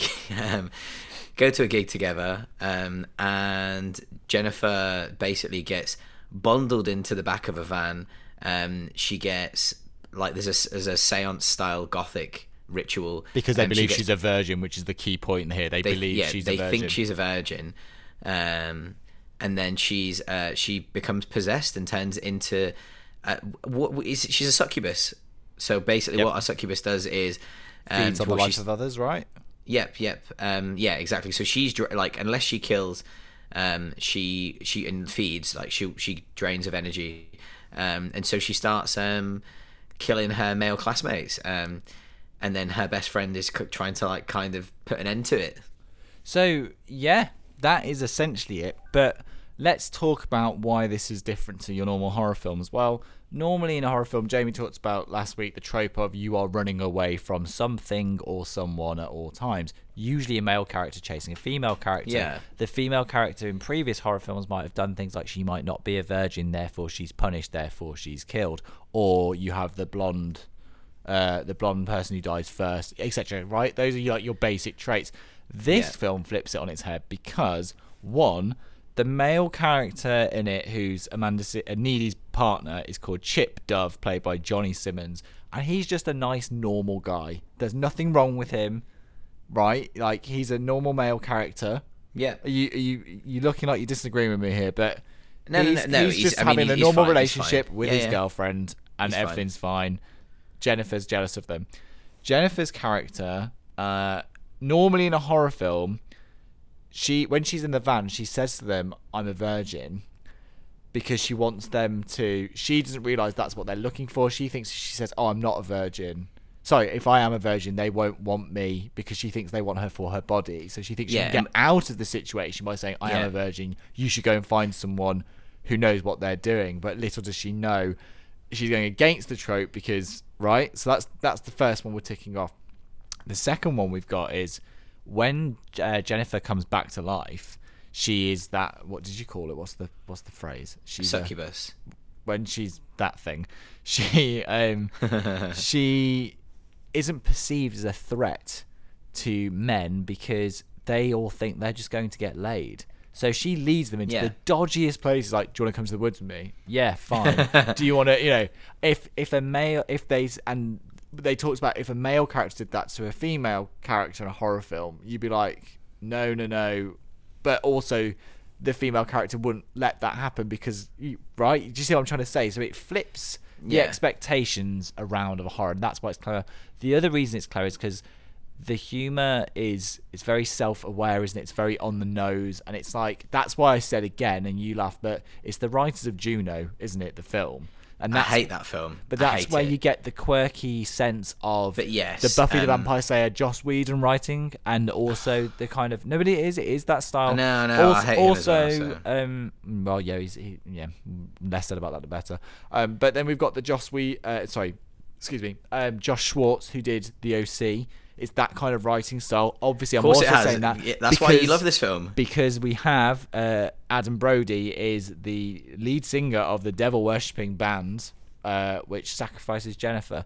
Now, uh, they go. That's a personal favorite of the show. Adam yeah, Brody. yeah, I love Adam Brody so much. Also, though, I, I, I think I messaged you and Kate and I said, why is it uh, Adam Brody trying so hard to make everybody hate him after the OC in like the roles he picks? Like, He, mate, in- he is. So can I just say, right? Breaking There's a free of- Panic at the Disco song in this in this film. Yeah. Adam Brody is trying so hard, and and on pur- and I think on purpose. I, I think he's To fully like self-aware. singer. Brendon Urie, like Yeah, from uh, from Panic at the Disco. I was like, oh my! And when he's singing, it's hysterical. Like I was, the way he's taking the howling. Mickey out of the the mic style and all that stuff. Yeah, it's, so- it's it's hysterical. It's re- it's a really funny film. I, Yeah. I, some of the lines in this film are so so funny. Yeah, it's and that's where I kind of got the Mean Girls reference too, because it kind of uh, acknowledges the high school cliques. Hundred percent, exactly like that. Yeah, you're right. So, in terms of what happens, we've talked about the gig. They spot Jennifer, and then Needy overhears them because she thinks that they're trying to use her for sex, and she's like, "Hold on, that's my friend. Like, you can't talk about it that way." But then Jennifer says, "Hey, if they're interested in me, it's all good." The reason the indie band sacrifice her is because they won't be able to get famous because there's too many indie bands otherwise, right? That's kind of what they say. Yeah, And there's something to be said for the fact that um, a group of men are sacrificing a young woman for career gains. So there was probably some message there. I haven't fully worked that one out, but people have pointed that out in reviews. Do you see what I mean? Like the Yeah, facts. yeah. I'm not quite sure what what the what the outcome of that is, but that's just something that's been highlighted, so it's worth mentioning. Um, but anyway, when uh, uh, when Jennifer comes back, she straight away goes to Needy's house, and this weird sequence. This is probably the one bit that was jumpy for me. It's not a very jumpy film, but uh, she turns up and she's got like black goo, for lack of a better description, which she vomits up after. Well, she ju- so she turns up, and we we actually think something's happened to her. We So think at this point she's she's been, beaten up. but She's been got blood attacked, around her beaten up, mouth, yeah. and I thought obviously there's been a rape attempt, right? And she's, she's yeah, gotten yeah, out. and That's- yeah, and do you know what? That's, how a it's- reasonable assumption because Yep. That's what it looks Four like. men and, and I think and I think it's meant to look like that as well. Yes, and then um, she goes. She's not speaking. She goes to the fridge. She eats some raw chicken or something. Like, there's something grim. She eats some. Raw It's like a, a, a whole chicken, and she's just like yamming it down, like and it's it's fine. But Jamie seen me eat chicken, so he wasn't surprised by this. Anyway, Yeah. and then uh, and then she throws up this black goo, and it's obviously weird, demonic, vile stuff. And then she goes away. But again, talking about a trope you don't expect. The next day she's at school and she's fine, and she pretends like nothing's happened, and Needy's like, and she looks "What a is going slight on?" smidge paler. Yes, and she looks different. And so, Yes. I actually did. Um, I was looking into this. Um, she actually lost. I think it's nineteen pounds. Really to play the role. So she lost nineteen pounds for the role. So she was like really slim at the time. Yeah. Um, and, and and I think they they had made her a little bit paler as well. So she she did look different. And and do you know what? The devotion to the role as well. Like I love that. Um, both Amanda Seyfried and Megan Fox say it's their it's their favorite film that they've done. So we should talk about as well. There's, uh, I think, there's another reading of the film, which is the idea that Jennifer's not just jealous of Needy; she's in love with Needy because they have a scene where they Jennifer starts killing. she establishes early on she has to. Do we kill. think that she's in love with her? Well, let me get on to what that theory goes through. But Jennifer starts killing, doesn't she, to to keep her uh, youth To or, or to, to, to, yeah. So To stay alive. so the first one, the first victim she picks is someone whose friend died at the bar. So I'm not quite sure on why she's picking. She picks male victims. I understand that, and she picks them because she basically leads them on to think they're going to have sex there. She then tricks them, and then, but she's not picking evil men. I would have thought she would have picked the band. Do you know what I mean? Rather than the Yeah, the yeah. emo kid or the or the is, And is the it- emo, do you know what? The emo kid is the the actual like the most wholesome Yeah. person, like the most wholesome guy in the film. Like he's so sweet, and Yeah. she picks on him. yeah. So I've, I'm not quite sure what that was about. Do you know what I mean? He, not- he's genuinely like in love with her. Like he, he wants He- to, and he, he's like, yeah, like we, we could watch a film, blah, we could watch Rocky Horror Show. And she's like, I don't like boxing. Yeah, Like, I, I loved that. I loved that. There's But- so many funny lines in it. But anyway, um, the thing that's really sad is when Jennifer's in the mirror, she when uh, she's not feeding, she gets that like you said, pale, and she's uh, all she has to put loads of makeup on to kind of get sorted out, and it, it's because she's only got photos of herself up, like when she was looking better, Yeah. or whatever. And it's that kind of idea that her, it's a, it's presenting her life as just like this really sad thing because she thinks her self worth is based only on her appearance, and the demon is making that even more so. It's like it's bringing Yeah. that to the forefront. Would you say that's fair, or is that a, a I, yeah. I, I, hundred percent, I would, and and and and it's funny because the casting is incredible. Because Yeah. When I when I look at Megan Fox, I'm like, I think she for us for us men is the Chris Hemsworth, like of of like that. Does that make sense? So Yeah. I, I feel like when I look at Chris Hemsworth, or when I like look Ryan, at Chris, or Ryan Gosling, like those those. Mm, I just think, No? yeah. Okay, when I look that- at Chris. Hemsworth, though, I look at Chris Hemsworth and I wonder how him and I could even be the same species. Like, I look at him and I'm like, wow. Like, wow, we. Like, how are we? Are we both human beings? Like, or. Because how can that work? And I think Megan Fox is this that for us, like for for men. Like the the casting is amazing. Like she she is drop dead gorgeous and it works so well um they were gonna they originally were gonna cast um uh, uh Ryan Reynolds' wife, uh, Blake Lively. Yes, she was I originally asked And- to and- do this, but she chose to do Gossip Girl. XOXO. yeah, love that. And also, Needy was going to be played by Emma Stone, which I would 100% be down for as well. No, no. So, No, so I would be down oh, for it. I love Emma Stone, but I wrote down on my notes. It's this is a massive shame because this is the Megan Fox show, but Amanda Seyfried's performance is un is is fantastic. Yeah. Like she's so so good, So- and she's just overshadowed. So now we're going into this. There is a scene where Jennifer's character just outright tells Needy what's wrong with her and what she's doing. She says, "Yeah, I'm killing people because if I don't kill people, I look like death every so many Yeah. like every so many weeks. So I, I'm doing it and no one can stop me. It is what it is." But she's like, "But Needy, we've been attached for years because when they were kids, there was some weird incident where."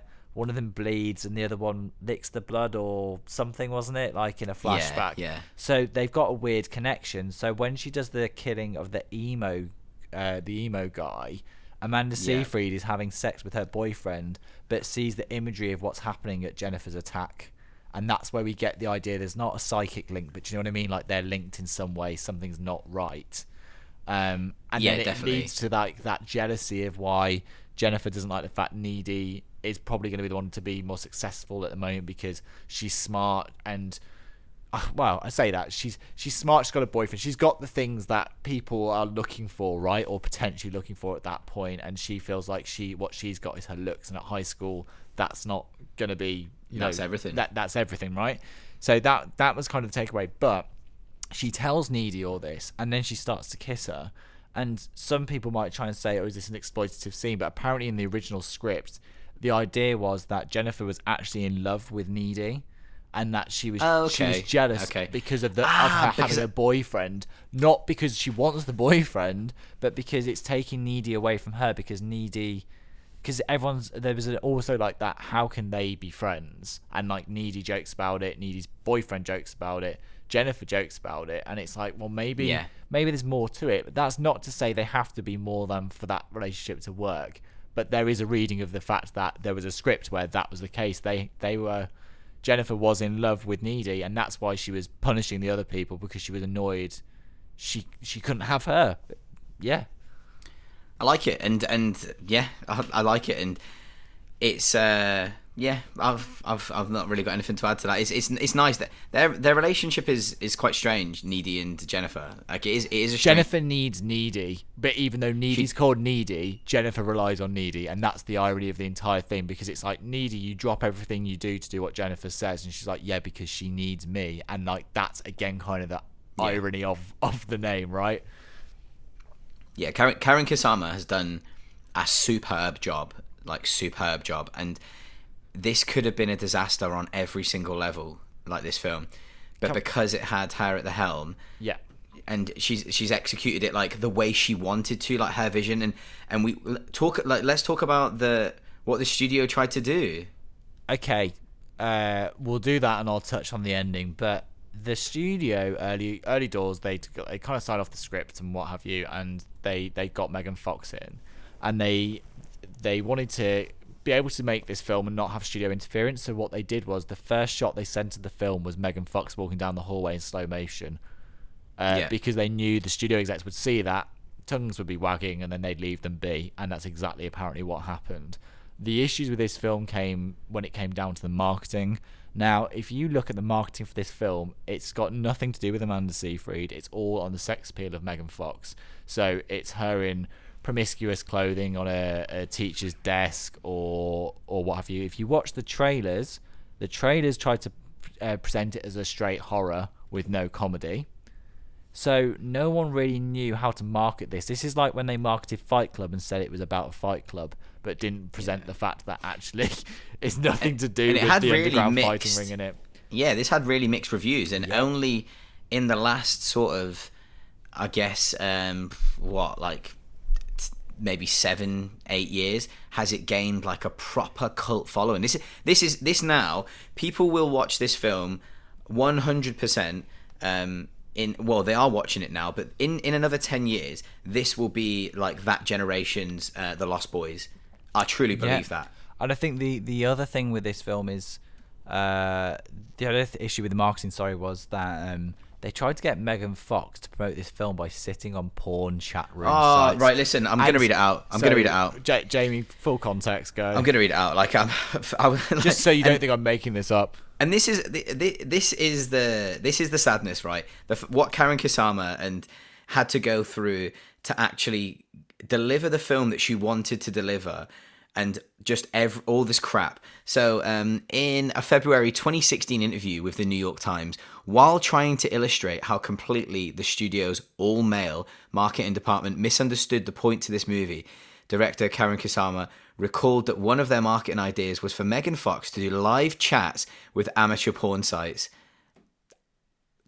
Kusama said that she begged them to not even mention the idea to Fox because, um, in quotes, she will become so dispirited it was crushing. Yep. Now, someone please describe to me the value behind getting um, getting Megan Fox to do live chats with amateur porn sites. Why? Like why? Like not not in terms of like why that's bad, but what like what does that mean? Do you know what it is though? Transformers was successful, and let's be honest, Michael Bay's male gaze in that film is horrendous on Megan Fox. Like, I don't think now you. Yeah, her bending over the bonnet of that car, that scene is honestly like now, iconic. Mm. That yeah, but that's now not happening. Like, do you know what I mean? I, I, I honestly believe if that that would not get shot now, No, it wouldn't. No. it just wouldn't. And I just think that the fo- the studio, sorry, were is still in that mindset, which is Megan Fox sells, and they were targeting twelve to fifteen year old boys. And apparently, at the screening, they they the film went down horribly, and they said, "What does this film need?" And apparently, it said they said more boobs. Now that's because other horror films that were previously more exploitative would have had that element, and that was kind of what they were trying to steer away from. And it shows that they were trying to push the genre and do something different, and what they got was backlash because it wasn't following the traits of these older horror films, which are the traits that we were just talking about are exploitative in the wrong way for the wrong reasons and that they're trying to steer away from. And having a female director is a step in the right direction because then there's actually good representation of female characters rather than just being what we see. And I'm, and I'm not being funny. This might seem like a random leap, but when we talked about promising young women and we had women write in their thoughts and their experiences of, of things they've dealt with, and Jamie and I just turned around and said, "Well, we haven't got any clue, and, and, and we didn't even think about that." Imagine that on a level of people with millions of dollars projecting ideas in films, right? Am I am I am I going No, too no, deep or No. like, you know? No, no, no, you're not, and, right. And then they're shaping the way that people consume things, which then affects behavior and etc. And it's it's crazy to me, but there we are. That was quite a long rant. Apologies. Well, I've got the perfect caveat for that rant. Okay. The perfect caveat, and I want you to think about this, and I want you to try and answer the question. So, um, I was reading, I was reading my book "Men, Women, and Chainsaws" by Carol J. Clover. I think it's been out for from from the film she's talking about and how recent they were. I think the film's the, this book's been out for maybe thirty years or something. Um, the woman's eighty now. Now, get this. She so she went on. She she's done a deep dive into like slashers of the 70s and 80s and and and some of like new newer sort of slashers as well. Now get this. Have you ever heard of a film called I Spit on Your Grave? yes, I have. Right, cool. Not seen it, so so any anyone who wants to know um, about I Spit on Your Grave, um, so I Spit on Your Grave is really famous. Um, it was one of the um, video nasties, so it was banned for quite a few years, um, and basically it's a rape revenge film. So it was um, not very nice. It's a, I I've I've only seen it once, um, and I can't really remember it very well. But it's a, a- basically a woman gets uh, like brutally raped, and the the the cover of the film is um, basically a back shot of a woman um, with blood all over and a t-shirt torn, um, and you can see like a bit of a bum. So you you get the idea. Um, so that that that film came out, um, I think in 1978, um, banned. Okay, so then there was another film called Miss 45, uh, which I haven't seen, um, and I don't really know much about. But what I do know about is it's another sort of rape revenge film. Now, what um, Carol J. Clover did, she back then she spoke to video stores. So she went around to video stores in um, the I think the Los Angeles area. Forgive me if I'm wrong. Like I can't remember it verbatim, but the Los Angeles area and a few video stores participated in something she wanted to do, and she was like, right, I really want to know what who who are who are renting these films. I spit on your grave. Who's who's renting them? Get this. Nine out of ten people renting these films, these rape revenge films, ex- exploitation films where women are getting uh, there's violence towards them, brutally raped, um, that kind of thing. Um, there, so nine out of ten people renting these films are males under the age of 25. Yeah. Nine out of ten people. Um, now I've thought long and hard about this. Um, John, like, why do you think that is? I'm presuming at that point it was harder to get access to pornography, so it was a way in. I'm guessing. Is that part of it? Uh, because you I- talked yeah, I about don't- I- you talked about the exploitative nature, right? And and let's say it's 70s and 80s, you haven't got the internet, and maybe you're too embarrassed to go to a video store to go and get pornography. Maybe they saw the idea of a horror film which they knew had those elements in it, or wasn't easy access to those things. I, I don't yeah, know. Yeah, I- I- yeah, absolutely. Potentially, yeah. I, I think that could absolutely be be a thing. I mean, what comes to my, into my mind is like I'm trying to think back to me, um, and I'm trying to think back to sort of like what I was like when I was a little bit younger, um, and I guess I was trying to sort of, I was way more interested in like more violence when I was young. So like when when I was growing up as a teen, I was like, like so I, I'm I'm 32, so I grew up in the VHS era anyway. Yeah. And DVDs were only getting big when I was like maybe in the year 2000. So I remember being real. I, I was watching like um, sort of like Martin Scorsese, like definitely exposed to things I shouldn't have been when I was a kid, and I was like, oh god, how bad does it get? How bad does it get? That's So interesting like- you say that because I've never understood personally, and this is again another reason I've never really got into horror, like why you'd want to see it. Like you saw me at the bit when that bone came out the leg in the descent, and I was Yeah. well, Yeah, of course, yeah. just not even near yeah, it. yeah, yeah, and and I'm not saying, and and this is weird. So like, and this is me just being honest. I'm just being honest. As a as a 17, 18 year old boy, I was like, um, I was like, I'm just like, well, how bad can it get? So I'm like, I'm. I, I'm like renting Hostel, Hostel 2, um, and I'm like, oh god, yeah, see the bit where he slices his Achilles, like, no, I just not for me. and then I, I know friends that are like, um, they talk about stuff like uh, Ichi the Killer, that kind of thing, like, um, which is more exploitation. And so I guess I don't really have an answer. What I can sort of grasp from that, that that nine out of ten males under 25, that's that's what the that's what the genre you're hitting. That's the genre you're hitting. How does that affect their behavior? Luckily, I'm generally quite level-headed, normal, open-minded. What what does it show like people of that age? Well, hold on. There's always we we always have to be careful with this 'cause we've talked about this before. There's an argument for video games like GTA. Should people be able to play it? And there's a, a body of thought which is, or like sorry, a line of thinking of the idea of well, you play these things as escapism because you won't then do them in real life because you're acting it out on a platform. So horror films and watching that, you're seeing it, so you would never do it. But it's kind of Fully agree. feeding the not fantasy but like feeding like the interest or the, The- idea the- or the thought of something yeah, yeah, that yeah, could it's- happen. That's the only way I can experience this Or- on screen. Yeah, or the other mindset is, and this is the argument of why the video nasty era and why there was all the cancellation, why things were Chucky. banned, because people were like, hold on, is this just inspiring kids who shouldn't be seeing these things to do this stuff? And I Yeah. think, unfortunately, there will be people who are swayed by things, but in life in general, whether it's religion, whether it's media, whether it's a song, Agree. any like anything, like people can take meaning to things and and apply it in in horrendous ways, but that's a choice. It's not. That that sound is quite deep, but you know. but No, you no, know no, what I mean? no, no, it's, no, It's, no. it's a choice to act on that. It's not the media's not telling you to do that thing. You are taking it upon yourself to interpret it Yeah. in that way. That's, this is why I asked the question. yeah. I asked the question for that reason because, like that that is true. Like I, I truly believe that, and I just I'm I'm just playing devil's advocate. Before we get any further into deep philosophical debates, shall we discuss the ending of Jennifer's Body? Because I know we're going to go on to a question, then completely leave it out. So, as it's a high school movie, we of course descend into the high school ball, right? So you've got the feels like the eighties, like do. there we go.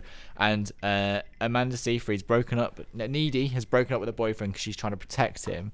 And Megan Fox's character Jennifer bumps into him on the way to the ball, and we all know this spells disaster, don't we, Jamie?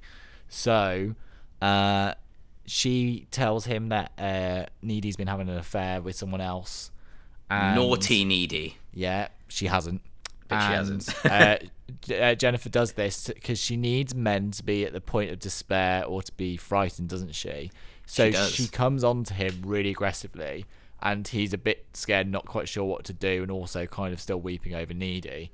And they get led to this really weird layout, which weirdly reminds me of the layer of poison ivy had in Batman and Robin. Not gonna lie, it looked like that. You know what I mean? Yeah, yeah, yeah. Well, the, uh, yeah the water the- feature in the middle. Poison and, Ivy's like, layer, yeah, yeah, yeah. Anyway, they get there, and Jennifer is about to kill the boyfriend, but she does that because she knows Amanda Seyfried, Needy, has that connection with her and will feel that what's about to happen. So there's like that weird uh, link between the two of them, right? So it's still is she doing it to get her attention? Is she doing it because she's jealous? We don't know. It up up for interpretation. And Yeah. then yeah, essentially Needy arrives, and what's great at this point is Needy isn't the damsel in distress, and neither is Jennifer. The damsel in distress is Chip, the male character. The boyfriend is the damsel in distress. He is the one who needs saving, and She's and flipped the script. The iconography of Needy running in a massive ball gown dress, looking Yeah. beautiful by the way, like love it. And she's like storming through full pelt to save him, and like great, like why not? I love Buffy. Buffy was always saving men, left, right, center. Like Xander was always the useless, made him really, you know, like he needed rescuing a lot. Prey Mantis person He in like yeah. episode three. Lots and lots of things. Oh god, it's just reminded me of Xander nowadays. Oh uh, no, so sad. Oh yeah, I know. But anyway, so yeah, and then at this point, there's a big fight between Needy and Jennifer. Jennifer offs the boyfriend, but not before Needy is able to. We think she's killed her, but she's not. She impales her, and then Jennifer goes back home, and Needy's in the window. So we've gone back to the start of the film now. We've got context now of why she was at the window. She breaks into the bedroom. They have a tussle on the bed, and like Jennifer's got that weird hovering ability, and she's like hovering with her in the fight. And then Needy stabs her in the heart, and then she dies. I think Jennifer's last remark is like "ooh" or something, right? It's like really, Ah, this that, it's mate, like it's really mate, great. Like Colin Gray looked like lasagna with teeth. yeah, The the the um you're so jello, you're such green, you're so Yeah, lime green yeah, jello, and I can't even take it. There's so many iconic lines in this It- film. that for me is and up she's there like, with, like- "You killed my effing boyfriend," and she's got Yeah. a Stanley knife, and she's Yeah. and then what did she say? Something like, "Oh, you're so butch. Do you always get your weapons from Home Depot?" Yeah, like, yeah. actually brilliant. hysterical. Yeah, it's really there's, good There's black so comedy. many re- really funny lines in this. But then, um, as they have this tussle, Jennifer bites Needy, and we see this. Yes. And as she as she bites her, she gets stabbed at the same time. So Jennifer dies, and it is still sad. But what's harrowing is when she's down on the bed, her, Jennifer's mum comes home and says, "Baby, are you like oh like Jennifer? Are you okay? Like honey, what's wrong?" And then Amanda Seyfried's there on the bed, knelt in front of her with a knife dug straight into her with no Yeah. context, and it's like that's why she's in the asylum at the start or the prison. We've not yet discovered which it is. Anyway, we hear through voiceover that not only did uh, Needy survive and get locked away, but she also inherited the powers of Jennifer. So we know now why she was able to drop kick someone Booted that woman across the canteen. because she's a demon. Right. Out of context, that sounds mad, but it's just bloody good fun. I really enjoyed it, and uh, I watched what the whole film? yeah, honestly, Oh, I- it's great I just, fun. I really, really enjoyed it. I thought I liked the fact Me- Megan Fox being cast as that character was like a really good, good thing from the point of view of it's challenging what people thought of her at the time. She's almost playing into what people thought she was rather than yeah, who she yeah, yeah. is. And if you haven't, I would recommend watching. I think E did a like cast reunion where it was uh, Megan Fox and the director talking about this film and about how it was mismarketed, some of which we've touched upon. Yeah. and it's really interesting. Um, hearing like what she wanted to achieve through it all essentially and it's really sad because i don't know if you've listened to the director's commentary on the director's commentary I haven't had time. uh, sorry on the director's commentary they're like we wanted this shot for the trailer not this shot we wanted this we wanted that we wanted that for the poster and it's basically marketing it as what it was which was that kind of mean girls s black comedy right it's a bit like Heather's. Listen, rather than being like this is a sex you know a, yeah, a- a sex, com. It could have been a sex horror made- comedy, sex exploitation, Yeah, like it- you were gonna say. Yeah. It basically looked like a sex exploitation film, but then the adverts didn't do the sex exploitation. They were like, "This is a straight up horror," and there's this terrible vampire that Megan Fox is, and, it, and it's neither of those things. Also, again, I know I was bang on about it. Cinematography wise, there are some stunning shots in this film. When Jennifer's swimming across the lake to wash herself after she's killed for the first time, you, do you remember that shot? Like really super high up, she's swimming I remember across that the lake. shot. Yeah, stunning. Anyway, um, well, yeah, that's yeah. about all I've got to say on Jennifer's Good. body. And for those who have got Disney Plus, it's on the Stars Star Play or whatever it's called on there. So Yeah. It's out of print, out of print on DVD in the UK. Is it? Uh, at DVD, DVD. I didn't realize it was 2004. Um, it's out of print. On, it's out of print. What is going on? It's out of print on Blu-ray Oh. uh, in the UK, so you can only get it if you pay um, extortionate amounts on eBay. Um, I, I- do you know what? I just thank you, Karyn Kusama, because this film would have been an absolute disaster in the hands of anyone else. I will also recommend from Karyn Kusama The Invitation, which is a really good thriller. And also, as I, I talk about it quite a lot, but it's so disgracefully underseen. Um, Nicole Kidman starring in the film Destroyer. It's un, it's really really good. Like, and it, again directed by Karyn Kusama. Go and see it. Like, it's so so good. I'd be Um, up I for that because that's on Now TV. It's so the transformation from from for Nicole Kidman is so good. It had such a limited run in the cinema, probably because there was loads of Marvel stuff in there, so we couldn't get in. Anyway, that's me, just about done. Right, so as we were saying, oh, John, go on. You were going to say something. No, I was about to say we've had hundred minutes of us discussing our viewpoints on women in horror. Maybe we should actually hear from our lovely listeners who have some genuine insights. So Thank you. And that and that was that. Yeah, that's a really nice uh, little segue. So, um, we did try hard to get uh, to get to get sort of female ins- insight and input on the sh- on the show. Um, have struggled a little bit just just because it's it's the month of Halloween and so everyone's tied up doing stuff. I didn't realize it was um, the the British Film Festival. Um, so yeah, everyone's busy. Too busy to come on our award winning podcast. But anyway, as as usual, we we what we- awards? We've got lots of awards.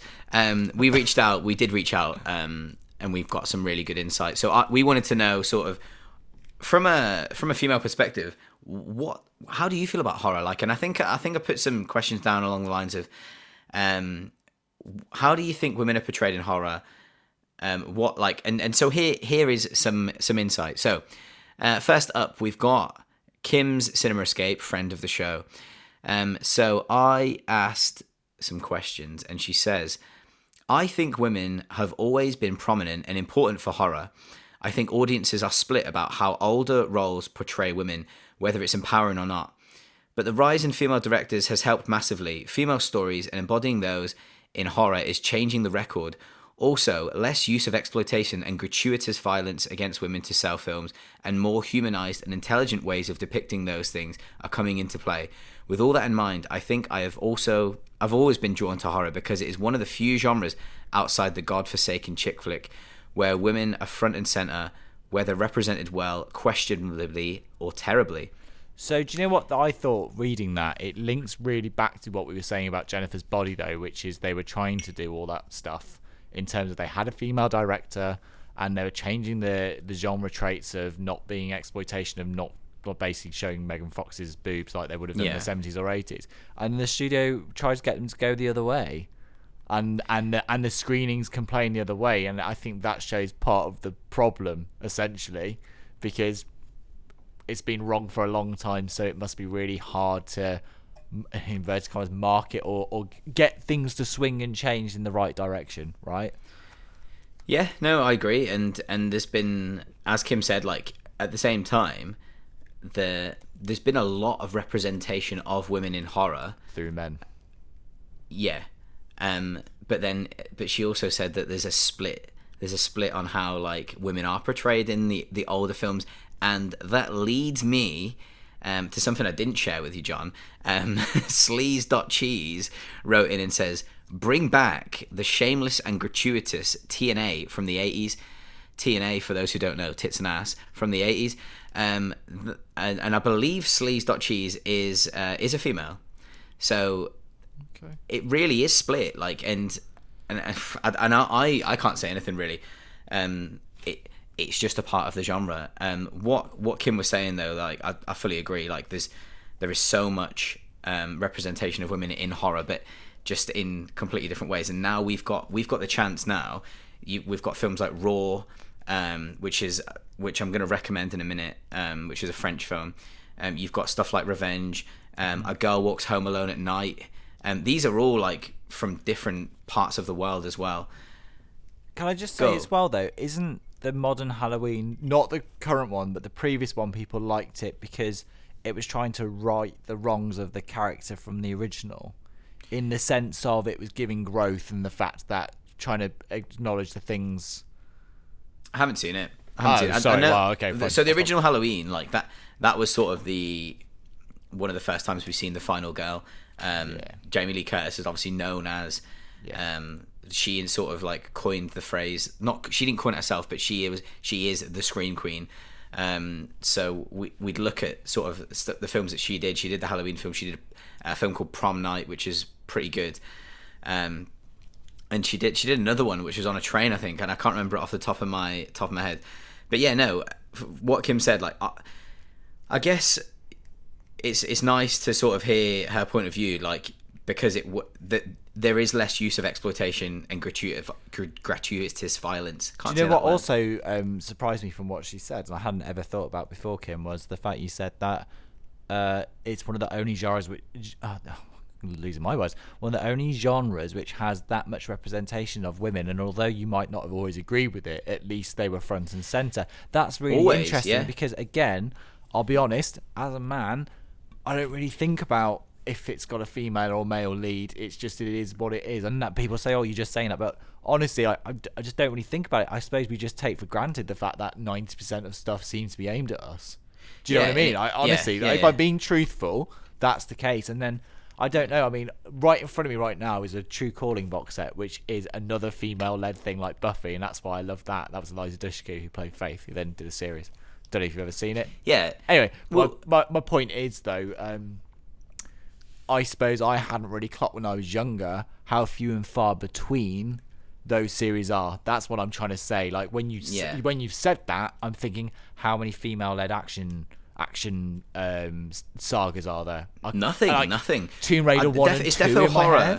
So yeah like you know like it's defo horror and chick flicks like that that is that that is like she's hit the nail on the head like Yeah, hundred percent. I'm not disagreeing. What I'm saying is, No, it's no, one of those things that until someone, you know, when you like your mind gets blown, someone says, "Oh, you ever thought about the fact there's no female?" Well, that's why we asked. films?" That's why you're we asked because "Oh, we wow, we're not okay, we yeah." don't get it. Yeah, yeah. that- this that's is exactly what happened on Promising Young Woman. This is why, yeah, this is why we need this. Yeah. Okay. So, um, and then Kate reviews films writes in, um, and she says, "I love classic scream queens, but I welcome the shift from the pure virgin characters of older slashers to a new breed of women in horror. Movies like The Descent, Jennifer's Body, Revenge, You're Next, love it. Ready or Not, love that as well. By way of just a few examples, depict all kinds of women, and that kind of representation is much better for the genre and for and for female fans. Before now, we've had a slim choice between the final girl virgin or the promiscuous blonde who dies first, often during sex, and that's not satisfactory. Films in general need to recognize the breadth of the female experience, and with so much new female talent, particularly in horror, I'm hopeful that those experiences can be reflected on the big screen. Finally, I should say, I think what's interesting is how we are now seeing the same old characters be reinvented, like Jamie Lee in the new Halloween movies, in recognition of the failings of these characters when they were initially written, perhaps. That is the kind of separation, and apart from the above, I guess. Um, I forgot to big big up Sidney, Sidney Prescott, who, whilst a classic version for satire reasons, was and remains a badass female scream queen. Sidney Prescott, man, oh, she like that for me. Still, I say it again and again and again. Scream is the perfect slasher. It's better than Yeah. Halloween. It's better than it's better than any slasher. I mean, I just I've said yes seen. to that as if Like, I've seen all of them. I just do you know really what? You don't need to see any of them No, because you've seen it. the best one. Like Scream is the one. Um. So There's yeah, a lot to like- take in from that. That's the uh, well. First of all, very eloquently put, Kate, and thanks for sending in because again, appreciate it. But what I'd say uh, with that, um, I must have read your uh, read a part of that response before I mentioned Halloween, because that must have been why I was thinking about the revision of um, is it Jamie. Jamie Lee Curtis's character Yeah. and how she was represented. Um, yeah. Sorry, there's a lot to unpack there. I'm trying to think what to stab at first. well, I'm so- getting it up so on I'll- my I'll phone jump in. too. I'm gonna, you go first. I'm gonna I'll jump in. So um, I think that um, like so her character in Halloween, Laurie, she she is I guess um, scream queen. So that she she is a damsel in distress. Um, she ends up like surviving, and that's sort of the that's that's her like that that's her story. Um, but then she coined like a lot of other stuff, like we spoke about later on. Um, better like more powerful female characters like Ripley that that you've spoken about. Um, but we have seen like stuff like You're Next and Ready or Not. Ready or Not, Samara Weaving. Um, you've not seen that, John, but I think you'd thoroughly enjoy it. Okay. It's a home invasion film, but it's a horror comedy right. Okay. and it's brilliant. Um, I also, and I, I, will, I will also say this, and I, I'll take it to the grave. Um, the babysitter as well, which people don't like. Again, Samara Weaving, really good fun horror comedy. Um, it's it's just getting way better. It's getting way way better. Um, gone are the days. Thank God that from from all those, and they have their place. I say thank God they have their place, and I still sit down and watch them. So what am I talking about? I'm a walking contradiction. I guess I appreciate where wh- where it came from. I'm just happy that now we're here and we're getting way better, um, way better films, and it, and it's way better films. That's it. We, we it was so one it's so one dimensional back then. Can I say on my only one of my only look-ins with horror early on, obviously, and everyone knows is the Alien franchise. There wasn't a grand master plan for Ripley to be a woman. They wrote it as a character that they thought was going to be a man, and then right at the last minute, someone said, "Why don't you cast it as a woman? Because no one would expect it." So, I think that Alien used to get a lot of praise for the representation of Ripley, but I don't think Alien particularly plays uh, portrays Ripley that great. It's Aliens in the sequel when they flesh her out, she's presented well, and that again is James Cameron. That's not me dissing Ridley Scott, but the script for Alien was just kind of there was a last survivor. Do you know what I'm trying to say? Yeah. I don't feel like there was a grand masterstroke if they were trying to make any message or story. They're getting a lot of tr- he's getting a lot of flack at the moment actually for this new film, The Last Duel, because of how it's very much um, the film is around Ra- the Rashomon, like um, Akira Kurosawa film. So it's basically a story told from three different, Three different perspectives. perspectives, yeah. And we see, um, we basically see uh, Jodie Comer's character uh, get raped three times. I've not seen the film, but okay. and so they've they've come under a lot of fire. I think it was written by, um, was it Matt Damon? And I'm Really? sure Matt Damon's in the film, yeah. Um, and. I'm and I'm sure it was written by him and Ben Affleck. I'm gonna say. Oh, I think it's him and Ben Oh. Affleck. They they actually approached Ridley Scott. So he yeah they're in a bit of. I've not seen the film. Um, I won't go to the cinema to see it. I'll I'll wait. But um, yeah, that, for for the again that we, we're watching a woman be raped three times and there's no need. okay, but my my point was well more so uh, just the fact that again I don't think really had much sway at this point. Like he didn't. He'd only done the duelist when he, when he was making Alien. But my point is, I don't feel like there was any masterstroke of Ripley becoming. Like it was never planned for her to be a woman. It was a last minute change. Yeah. So I don't think we should glorify Alien as like being groundbreaking for doing it because at the end of the day it wasn't because they were choosing to do it. Well, they did choose to do it, but it was an afterthought. Is that fair? Do you know what I'm trying to say? Yeah, yeah, I feel fine, like yeah. people hold it up as a thing. It's more so the decision in Aliens because everyone said, well, you just kill Ripley off and go with a load of men. And James Cameron's like, no, the story's about motherhood. It's about Ripley getting Newt and, and creating the family and, right, all that stuff. Um, so Cameron's the one I give the credit to for Ripley becoming more of a fleshed out female character. I think a large part of that is because his producing partner was Gale Anne Hurd, who was his wife at the time, and I think she drove a lot of that story through. Yeah. And again, I don't think she gets credited enough. Anyway, Cool. Right. We we need to move on. Apologies. Like to, to the last questions because um, we're running long and it's my edit again. Hey. John, why is all why always me? It's Um, literally not. I've there's a little three- Mario Balotelli uh, reference for yous. I Uh, reckon why always me. Three of the longest episodes have gone to me, and Jamie makes out it's always his. I would hands down say that. Such lies. I'm gonna get a okay. spreadsheet of it up. Okay. Okay, right. Friend of the show, the Arab Khaleesi, uh, Minwa, writes in and she says, I'm not a horror fan, but good representation of female characters always motivates me to check out a film. What horror film would you recommend to someone like me? Right. So I have, and and do you know what? Um, Minwa and I have very, very, very similar tastes. Her favorite director is Martin Scorsese. My favorite director is Martin Scorsese. She doesn't, she obviously doesn't mind gore, violence, but maybe she's. I, I noticed that she'd watched The Conjuring, didn't really like it. Okay, right. So I've got lots of recommendations here, and these are the kinds of things I'd recommend recommend recommend to like John as well because he doesn't like horror. So here goes. Right. So we've got some female representation in here as well. So a lot of these ones we've done on the show before and are going to do. So you get to listen to the episodes with the sh- with them in, so you can watch along if you like. So um, the Lost Boys. I hope you've seen that. I if have. you haven't, it's you have, John. It's an absolute dead set. I know I've recommended this to you a few times. Um, when you get round to it, fantastic. Fright Night, the 1980s Fright Night, is one of my favorite horrors of all time. It's not really a horror, but it's more. It's it's fun. It's it's a comedy horror. It's the Lost Boys. It's as scary as that. They're not that. None of these films are really that scary. Um, and then we've got um, Carrie, uh, Brian De Palma, who actually we're going to be covering on next episode.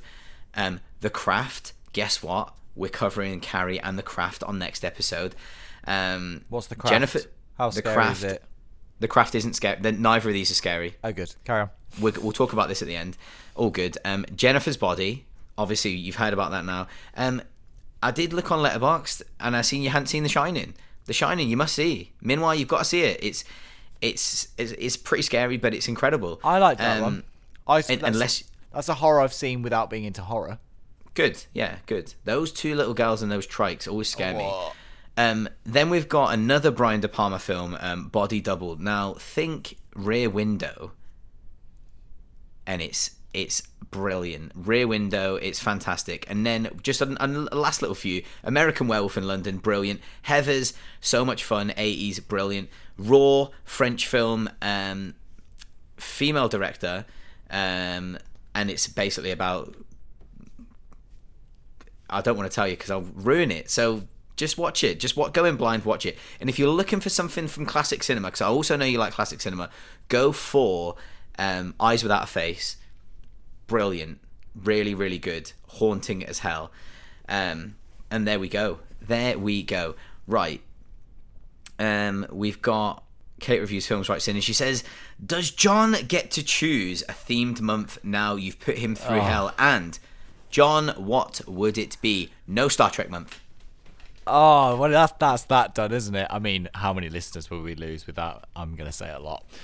Um, I think a lot. to be honest, Kate, in Jamie's defence, there's been very few films I've been uh, until horror month. We were on a pretty good run of things that I had enjoyed. There were very few things I did not like. We watched that. I do re- genuinely try my best for you. apart from that, what was that really miserable Channel Four one, which made me want to, in the middle of the afternoon. That was Dead Man Shoes. Uh, yeah, that was miserable. Anyway, um, that aside, I would probably pick something like. I'd probably go for a series which is really dull, but I'd pick something like a few different Bonds, but I'd because Jamie's watched a few, but not all of them. So I'd speckle in like here's a Roger Moore, here's a Dalton, here's a Connery. I make him do one of every single Bond. And We'd do a Bond month. Oh my god, yes. No, no, don't. Like, don't tempt me. We, yeah. we should have done that before. No time to die.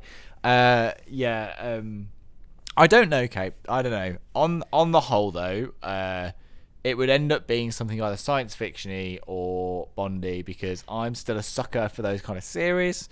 So that's probably what it would be. But th- the truth is, Jamie likes a lot of the things I like. So to put him through what I that what he's put me through would be a very difficult ask because there's Yeah. nothing like he's really like I'd say, yeah, Not I'd say that I'm a bit more broad than you, aren't I? A hundred percent. I mean, to be fair, what I would like to do, and we would do more of, but I'll be honest, I don't think it, it does as well. So we haven't done it as much. We used to do films more so from from like older like Hitchcock's or or noirs from the forties and fifties. But the the truth to be told, like they didn't do as well. So we haven't covered them as much. But you know, that's the kind of stuff I mean, we enjoy yeah, watching it, together. but it makes yeah. me sad because the thing, the things that I want to do, uh, we're trying to find a fine balance between what people want and what we want. Because at the end of the day, like we don't just do this for ourselves. Well, we literally don't do it for ourselves. I'm sitting watching films I've already seen before all the time, and that that ain't. I'm good, watching like- The Descendant for you guys. What more do you want? I've Descendant. never, The I've never heard of that film, The Descendant, but um, but yeah, I've watched the scariest horror film ever made, apparently, for this podcast, and I hate horror. So there you go. Yeah, like we, yeah, we do it. We don't. We certainly don't do it. We do it for the people that listen, obviously. Like, and yeah, and and that massive part of piece of self indulgence, that huge, giant self indulgent sandwich that we buy every single week. Um, I yeah, I don't. I don't really have anything to say. Like, uh, what I would say, John? Maybe we should do a Dune spoiler cast. Yeah, do, you- do you know what? That is something I'd be into, and if people We should be doing with this- blockbuster spoiler cast. Yeah, So may- if if you are up for that, guys, please please message in and tell us. But genuinely, I do quite like the idea of doing spoiler casts of even older films. If there's just something we really want to watch, that's Do you know what I not really like? related.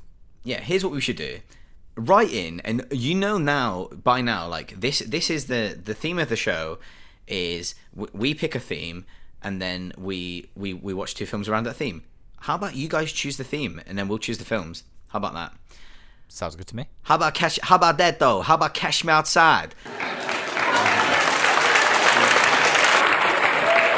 Catch me outside. How about that? Huh? Catch me outside. How about that? Catch you outside? What does that mean? What I just said. Right, anyway, um, I don't know why I've been saying that loads lately. Right, last question of the show. Do you know what? Patch has had three last questions of the show. Naughty Patch. Um, but before we go, um, Film Forager says, just watched The Brood. I know you've seen it, Jamie. Can you talk about it briefly? I can talk about it briefly, Chandra. I know for a fact John hasn't seen it. Um, So, David Cronenberg's The Brood. Um, freaky ass kids, weird little Oompa Loompa, not orange looking kids beating people with bats. The Brood, that's what The Brood is. It's nuts. Like, actually nuts. Like, I love it. Wild film. Um, Chandra, what I should say to you is you should go watch Lucio Fulci's The Beyond, um, and that'll blow your mind. Go and watch that. Um, really good pairing with The Brood, I think. Right. So, last question of the show. Patch writes in and he says, which movie was the most disappointing compared to your expectations, and which was the most surprisingly enjoyable given your expectations? So mine could be Blade Runner, as it took me a fair few watches to get into it, after it was always so highly regarded. And mm. Lego Movie obviously knew it would be shite kid stuff, but it was legit funny. We've kind of had a quick breakdown of this before the pod, so I think here's some we agreed that we both thought were letdowns that we'd over Go for we had a high expectations for. So the first one that came to my head was Ready Player One. with because Yeah, with agree, agree. being But attached. I'd read the book. I'd read the book. Okay, okay, fair enough. And the book is the book. If you've seen the film of Ready Player One, oh my goodness, the book is magical. Like the book is amazing. I love it. Interesting. The other one I got down for me, and I know you do disagree with this one, was I read the Girl on the Train book and I didn't like the film, but that's something we disagree on. I know you like it, but anyway, Haven't read the book, but love the film. I think if you'd read the book, maybe you wouldn't. Anyway, Like uh, with ninety percent of things, yeah. Yeah, it's always, it's always the way. Um, I would say, in terms of letdowns, I sarcastically said most Star Wars films since the original trilogy, prequel or Disney sequel. But no, genuinely, I remember the trailer for The Counselor. I think I've mentioned it on the pod before. Ridley Scott. It's got Cameron Diaz. It's got Brad Pitt. It's got uh, Javier Bardem. Michael Fassbender, like a real stellar What a cast. What a cast. Penelope Cruz. And then I was so hyped for this film, and it's the writer who did The Roads. I was like, this is going to be amazing. Oh, the right. Yeah, we did the road. Yeah, I love yeah. the road. And I was like, this is going to be so good. I, it's much of a muchness. I don't know if it's a film I need to revisit and be patient with. It's got more going for it, but I remember it being very slow and not a lot happening. But the trailer for it was one of the best. It, one of those. Well, was it the best trailer or not? It was marketed to me as a completely different thing. Not as good as the Rocky Four trailer. so anyway, yeah, in terms of films that were better than what I expected, and and um, mm, not sure. You carry on with your list Okay, first. Of let me go. other, right, and then I'll. so go. I've got all mine. I've got all mine. Right, so I'm gonna I'm gonna start with most disappointing, so we can end the show on a high. Right, so most disappointing. This list is wild, by the way. So you're gonna be sad, right? So the most disappointing. We all know I hate Under the Skin. So Under the Skin, most disappointing. Um, all all I see is nine and ten out of tens, and then I watch it and I'm like, poof. I give it a four out of ten, and I never give films that low. But I was so bored throughout. I was absolutely bored to tears. I should have re- rearranged my sock drawer and have had way more fun. Um, then do the right thing. So Spike Lee, I just don't really get on with Spike Lee's any of Spike Lee's stuff. Just personal opinion. Um, just don't like it. Don't like his writing. Um, so then, then okay. So these are all big films as well. Inherent Vice. not seen. Paul Thomas Anderson. You know him, John. Uh, so Paul Thomas Anderson, There Will Be Blood. He's done There Will Be Blood. He's done Phantom Thread. Yeah. Uh, Punch Drunk Love, one of my favorite films. Inherent Vice. Oh man, like if someone can tell me what the plot of that film is, th- like thank you, I welcome it because I I've got no idea. Like I hated it, had no idea what was going on. The dialogue, none of it made sense. Um, again, like sitting there getting nine, ten out of tens. Um, and then here we go, Being John Malkovich. I like that film. That for me. Okay, okay, that's, that- that's, that's one of those college films. Just Yeah. yeah, all over it. Yeah, yeah. Um, weird, weird film. It is weird. Um, I just, I just, and and I don't mind weird a lot of the time. I just found it really quite boring. Again, like I, I, I don't like films that I'm bored sitting watching. And then the last final one, probably the and these are all films that are a product of like my own fault because someone pointed this out to me often I will get so disheartened at like because I'll be like so hyped to watch a film because I've I've heard such good things. I'm like, oh yeah, it's gonna be great. And then when I don't like it, I'm like, wow, I really don't like it. Hereditary, supposedly one of the greatest horror films of the last decade, and I hate it. I like I absolutely hate it. Like it's just again bored to tears. I didn't realize I had to have a degree in um 19 like ni- ni- 1800s um cult history. I didn't realize I had to have a degree in that to know what was going on. Hate it. It's not for me. Surprisingly good, Johnny. Tell me that. Tell me. Surprisingly good. Meh. I can't think of any that's surprisingly good. I, I'm I'm normally I don't know. Cool. I've got a few. Go you go for a few. I mean, I need to think. Right. So this is a shocker. Live action Dora the Explorer. Oh. I went to the cinema to see it. I remember you messaging me about that, and I just remember thinking like, "What are you on?" It's great. Like uh, no, it's great. It's actually great. It's better than um the J- the Jumanji remake. Dora the Explorer, re- the Dora Explorer live action is really good. I really enjoyed it. So much fun. Um, then Upgrade. So I know Oh, talk that, that was my time. disappointment. Yeah, yeah, that was one of my disappointments. Overhyped film that then did not Um, deliver. we're looking for a new co-host of the podcast uh, movies in a Podshell. uh, write into movies in a pod shell at gmail.com uh, right upgrade is someone said oh yeah it's a pretty good sci-fi i watched upgrade and oh mummy daddy one of the greatest sci-fis of the last decade Bold, but no, it is very good. Easy three million pound budget what uh, then the Nightingale um, from Jennifer Kent. So we can talk about that. That is a. I mean, it's not a horror. It's just a. It's a nasty film. But the Nightingale by Jennifer Kent blew my mind, um, and I've never cringed and squirmed so much in my entire life. Uh, last couple, uh, Lost in Translation, Sofia Coppola amazing film. Bill Murray, uh, Scarlett Johansson, really, really loved it. Watched it, um, and again, really shocked me at just how just how good it was. I was expecting it to be all right. Um, and then finally, um, from 1950, Nicholas Ray, uh, In a Lonely Place. I don't often expect films around that era to hit me quite as hard, just because of like well, the time I've grew up in. But it's it's in my top ten of all time. Uh, It's incredible. Um, it's got Humphrey Bogart. Um, it's it's honestly amazing. And one day we'll do it. We'll do a classic episode, and we'll we'll do something like that. Like I said, you you'll enjoy it as well, John. Nice. Sounds good to me. So nothing that's surprisingly good to John. I don't know. I just I, I normally just I don't have Never been pleasantly surprised. Have you never put something on and been pleasantly surprised? uh I I'm all about those solid six out of ten films, which everyone always usually says are bad, and I just kind of say there's there's a room for a good six There, out of ten. there's a place for six out of ten. and uh, not Equalizer. What was the other one we watched? Book of Eli for me was one of those. I I like Book of Eli. That was a film that I Six out of no 10. for. No, but but it always sounds bad when we say that. But no, I think there's a solid room for the six out of ten. Yeah, I, I think everyone's scale's different, isn't it? Yeah, I I agree. Um, honestly, I really struggle with this because my expectation when I go into things usually isn't overly hyped. It's probably easily it's no, that's not true. It's probably easier for me to be disheartened than it is to be elevated back the other way, right?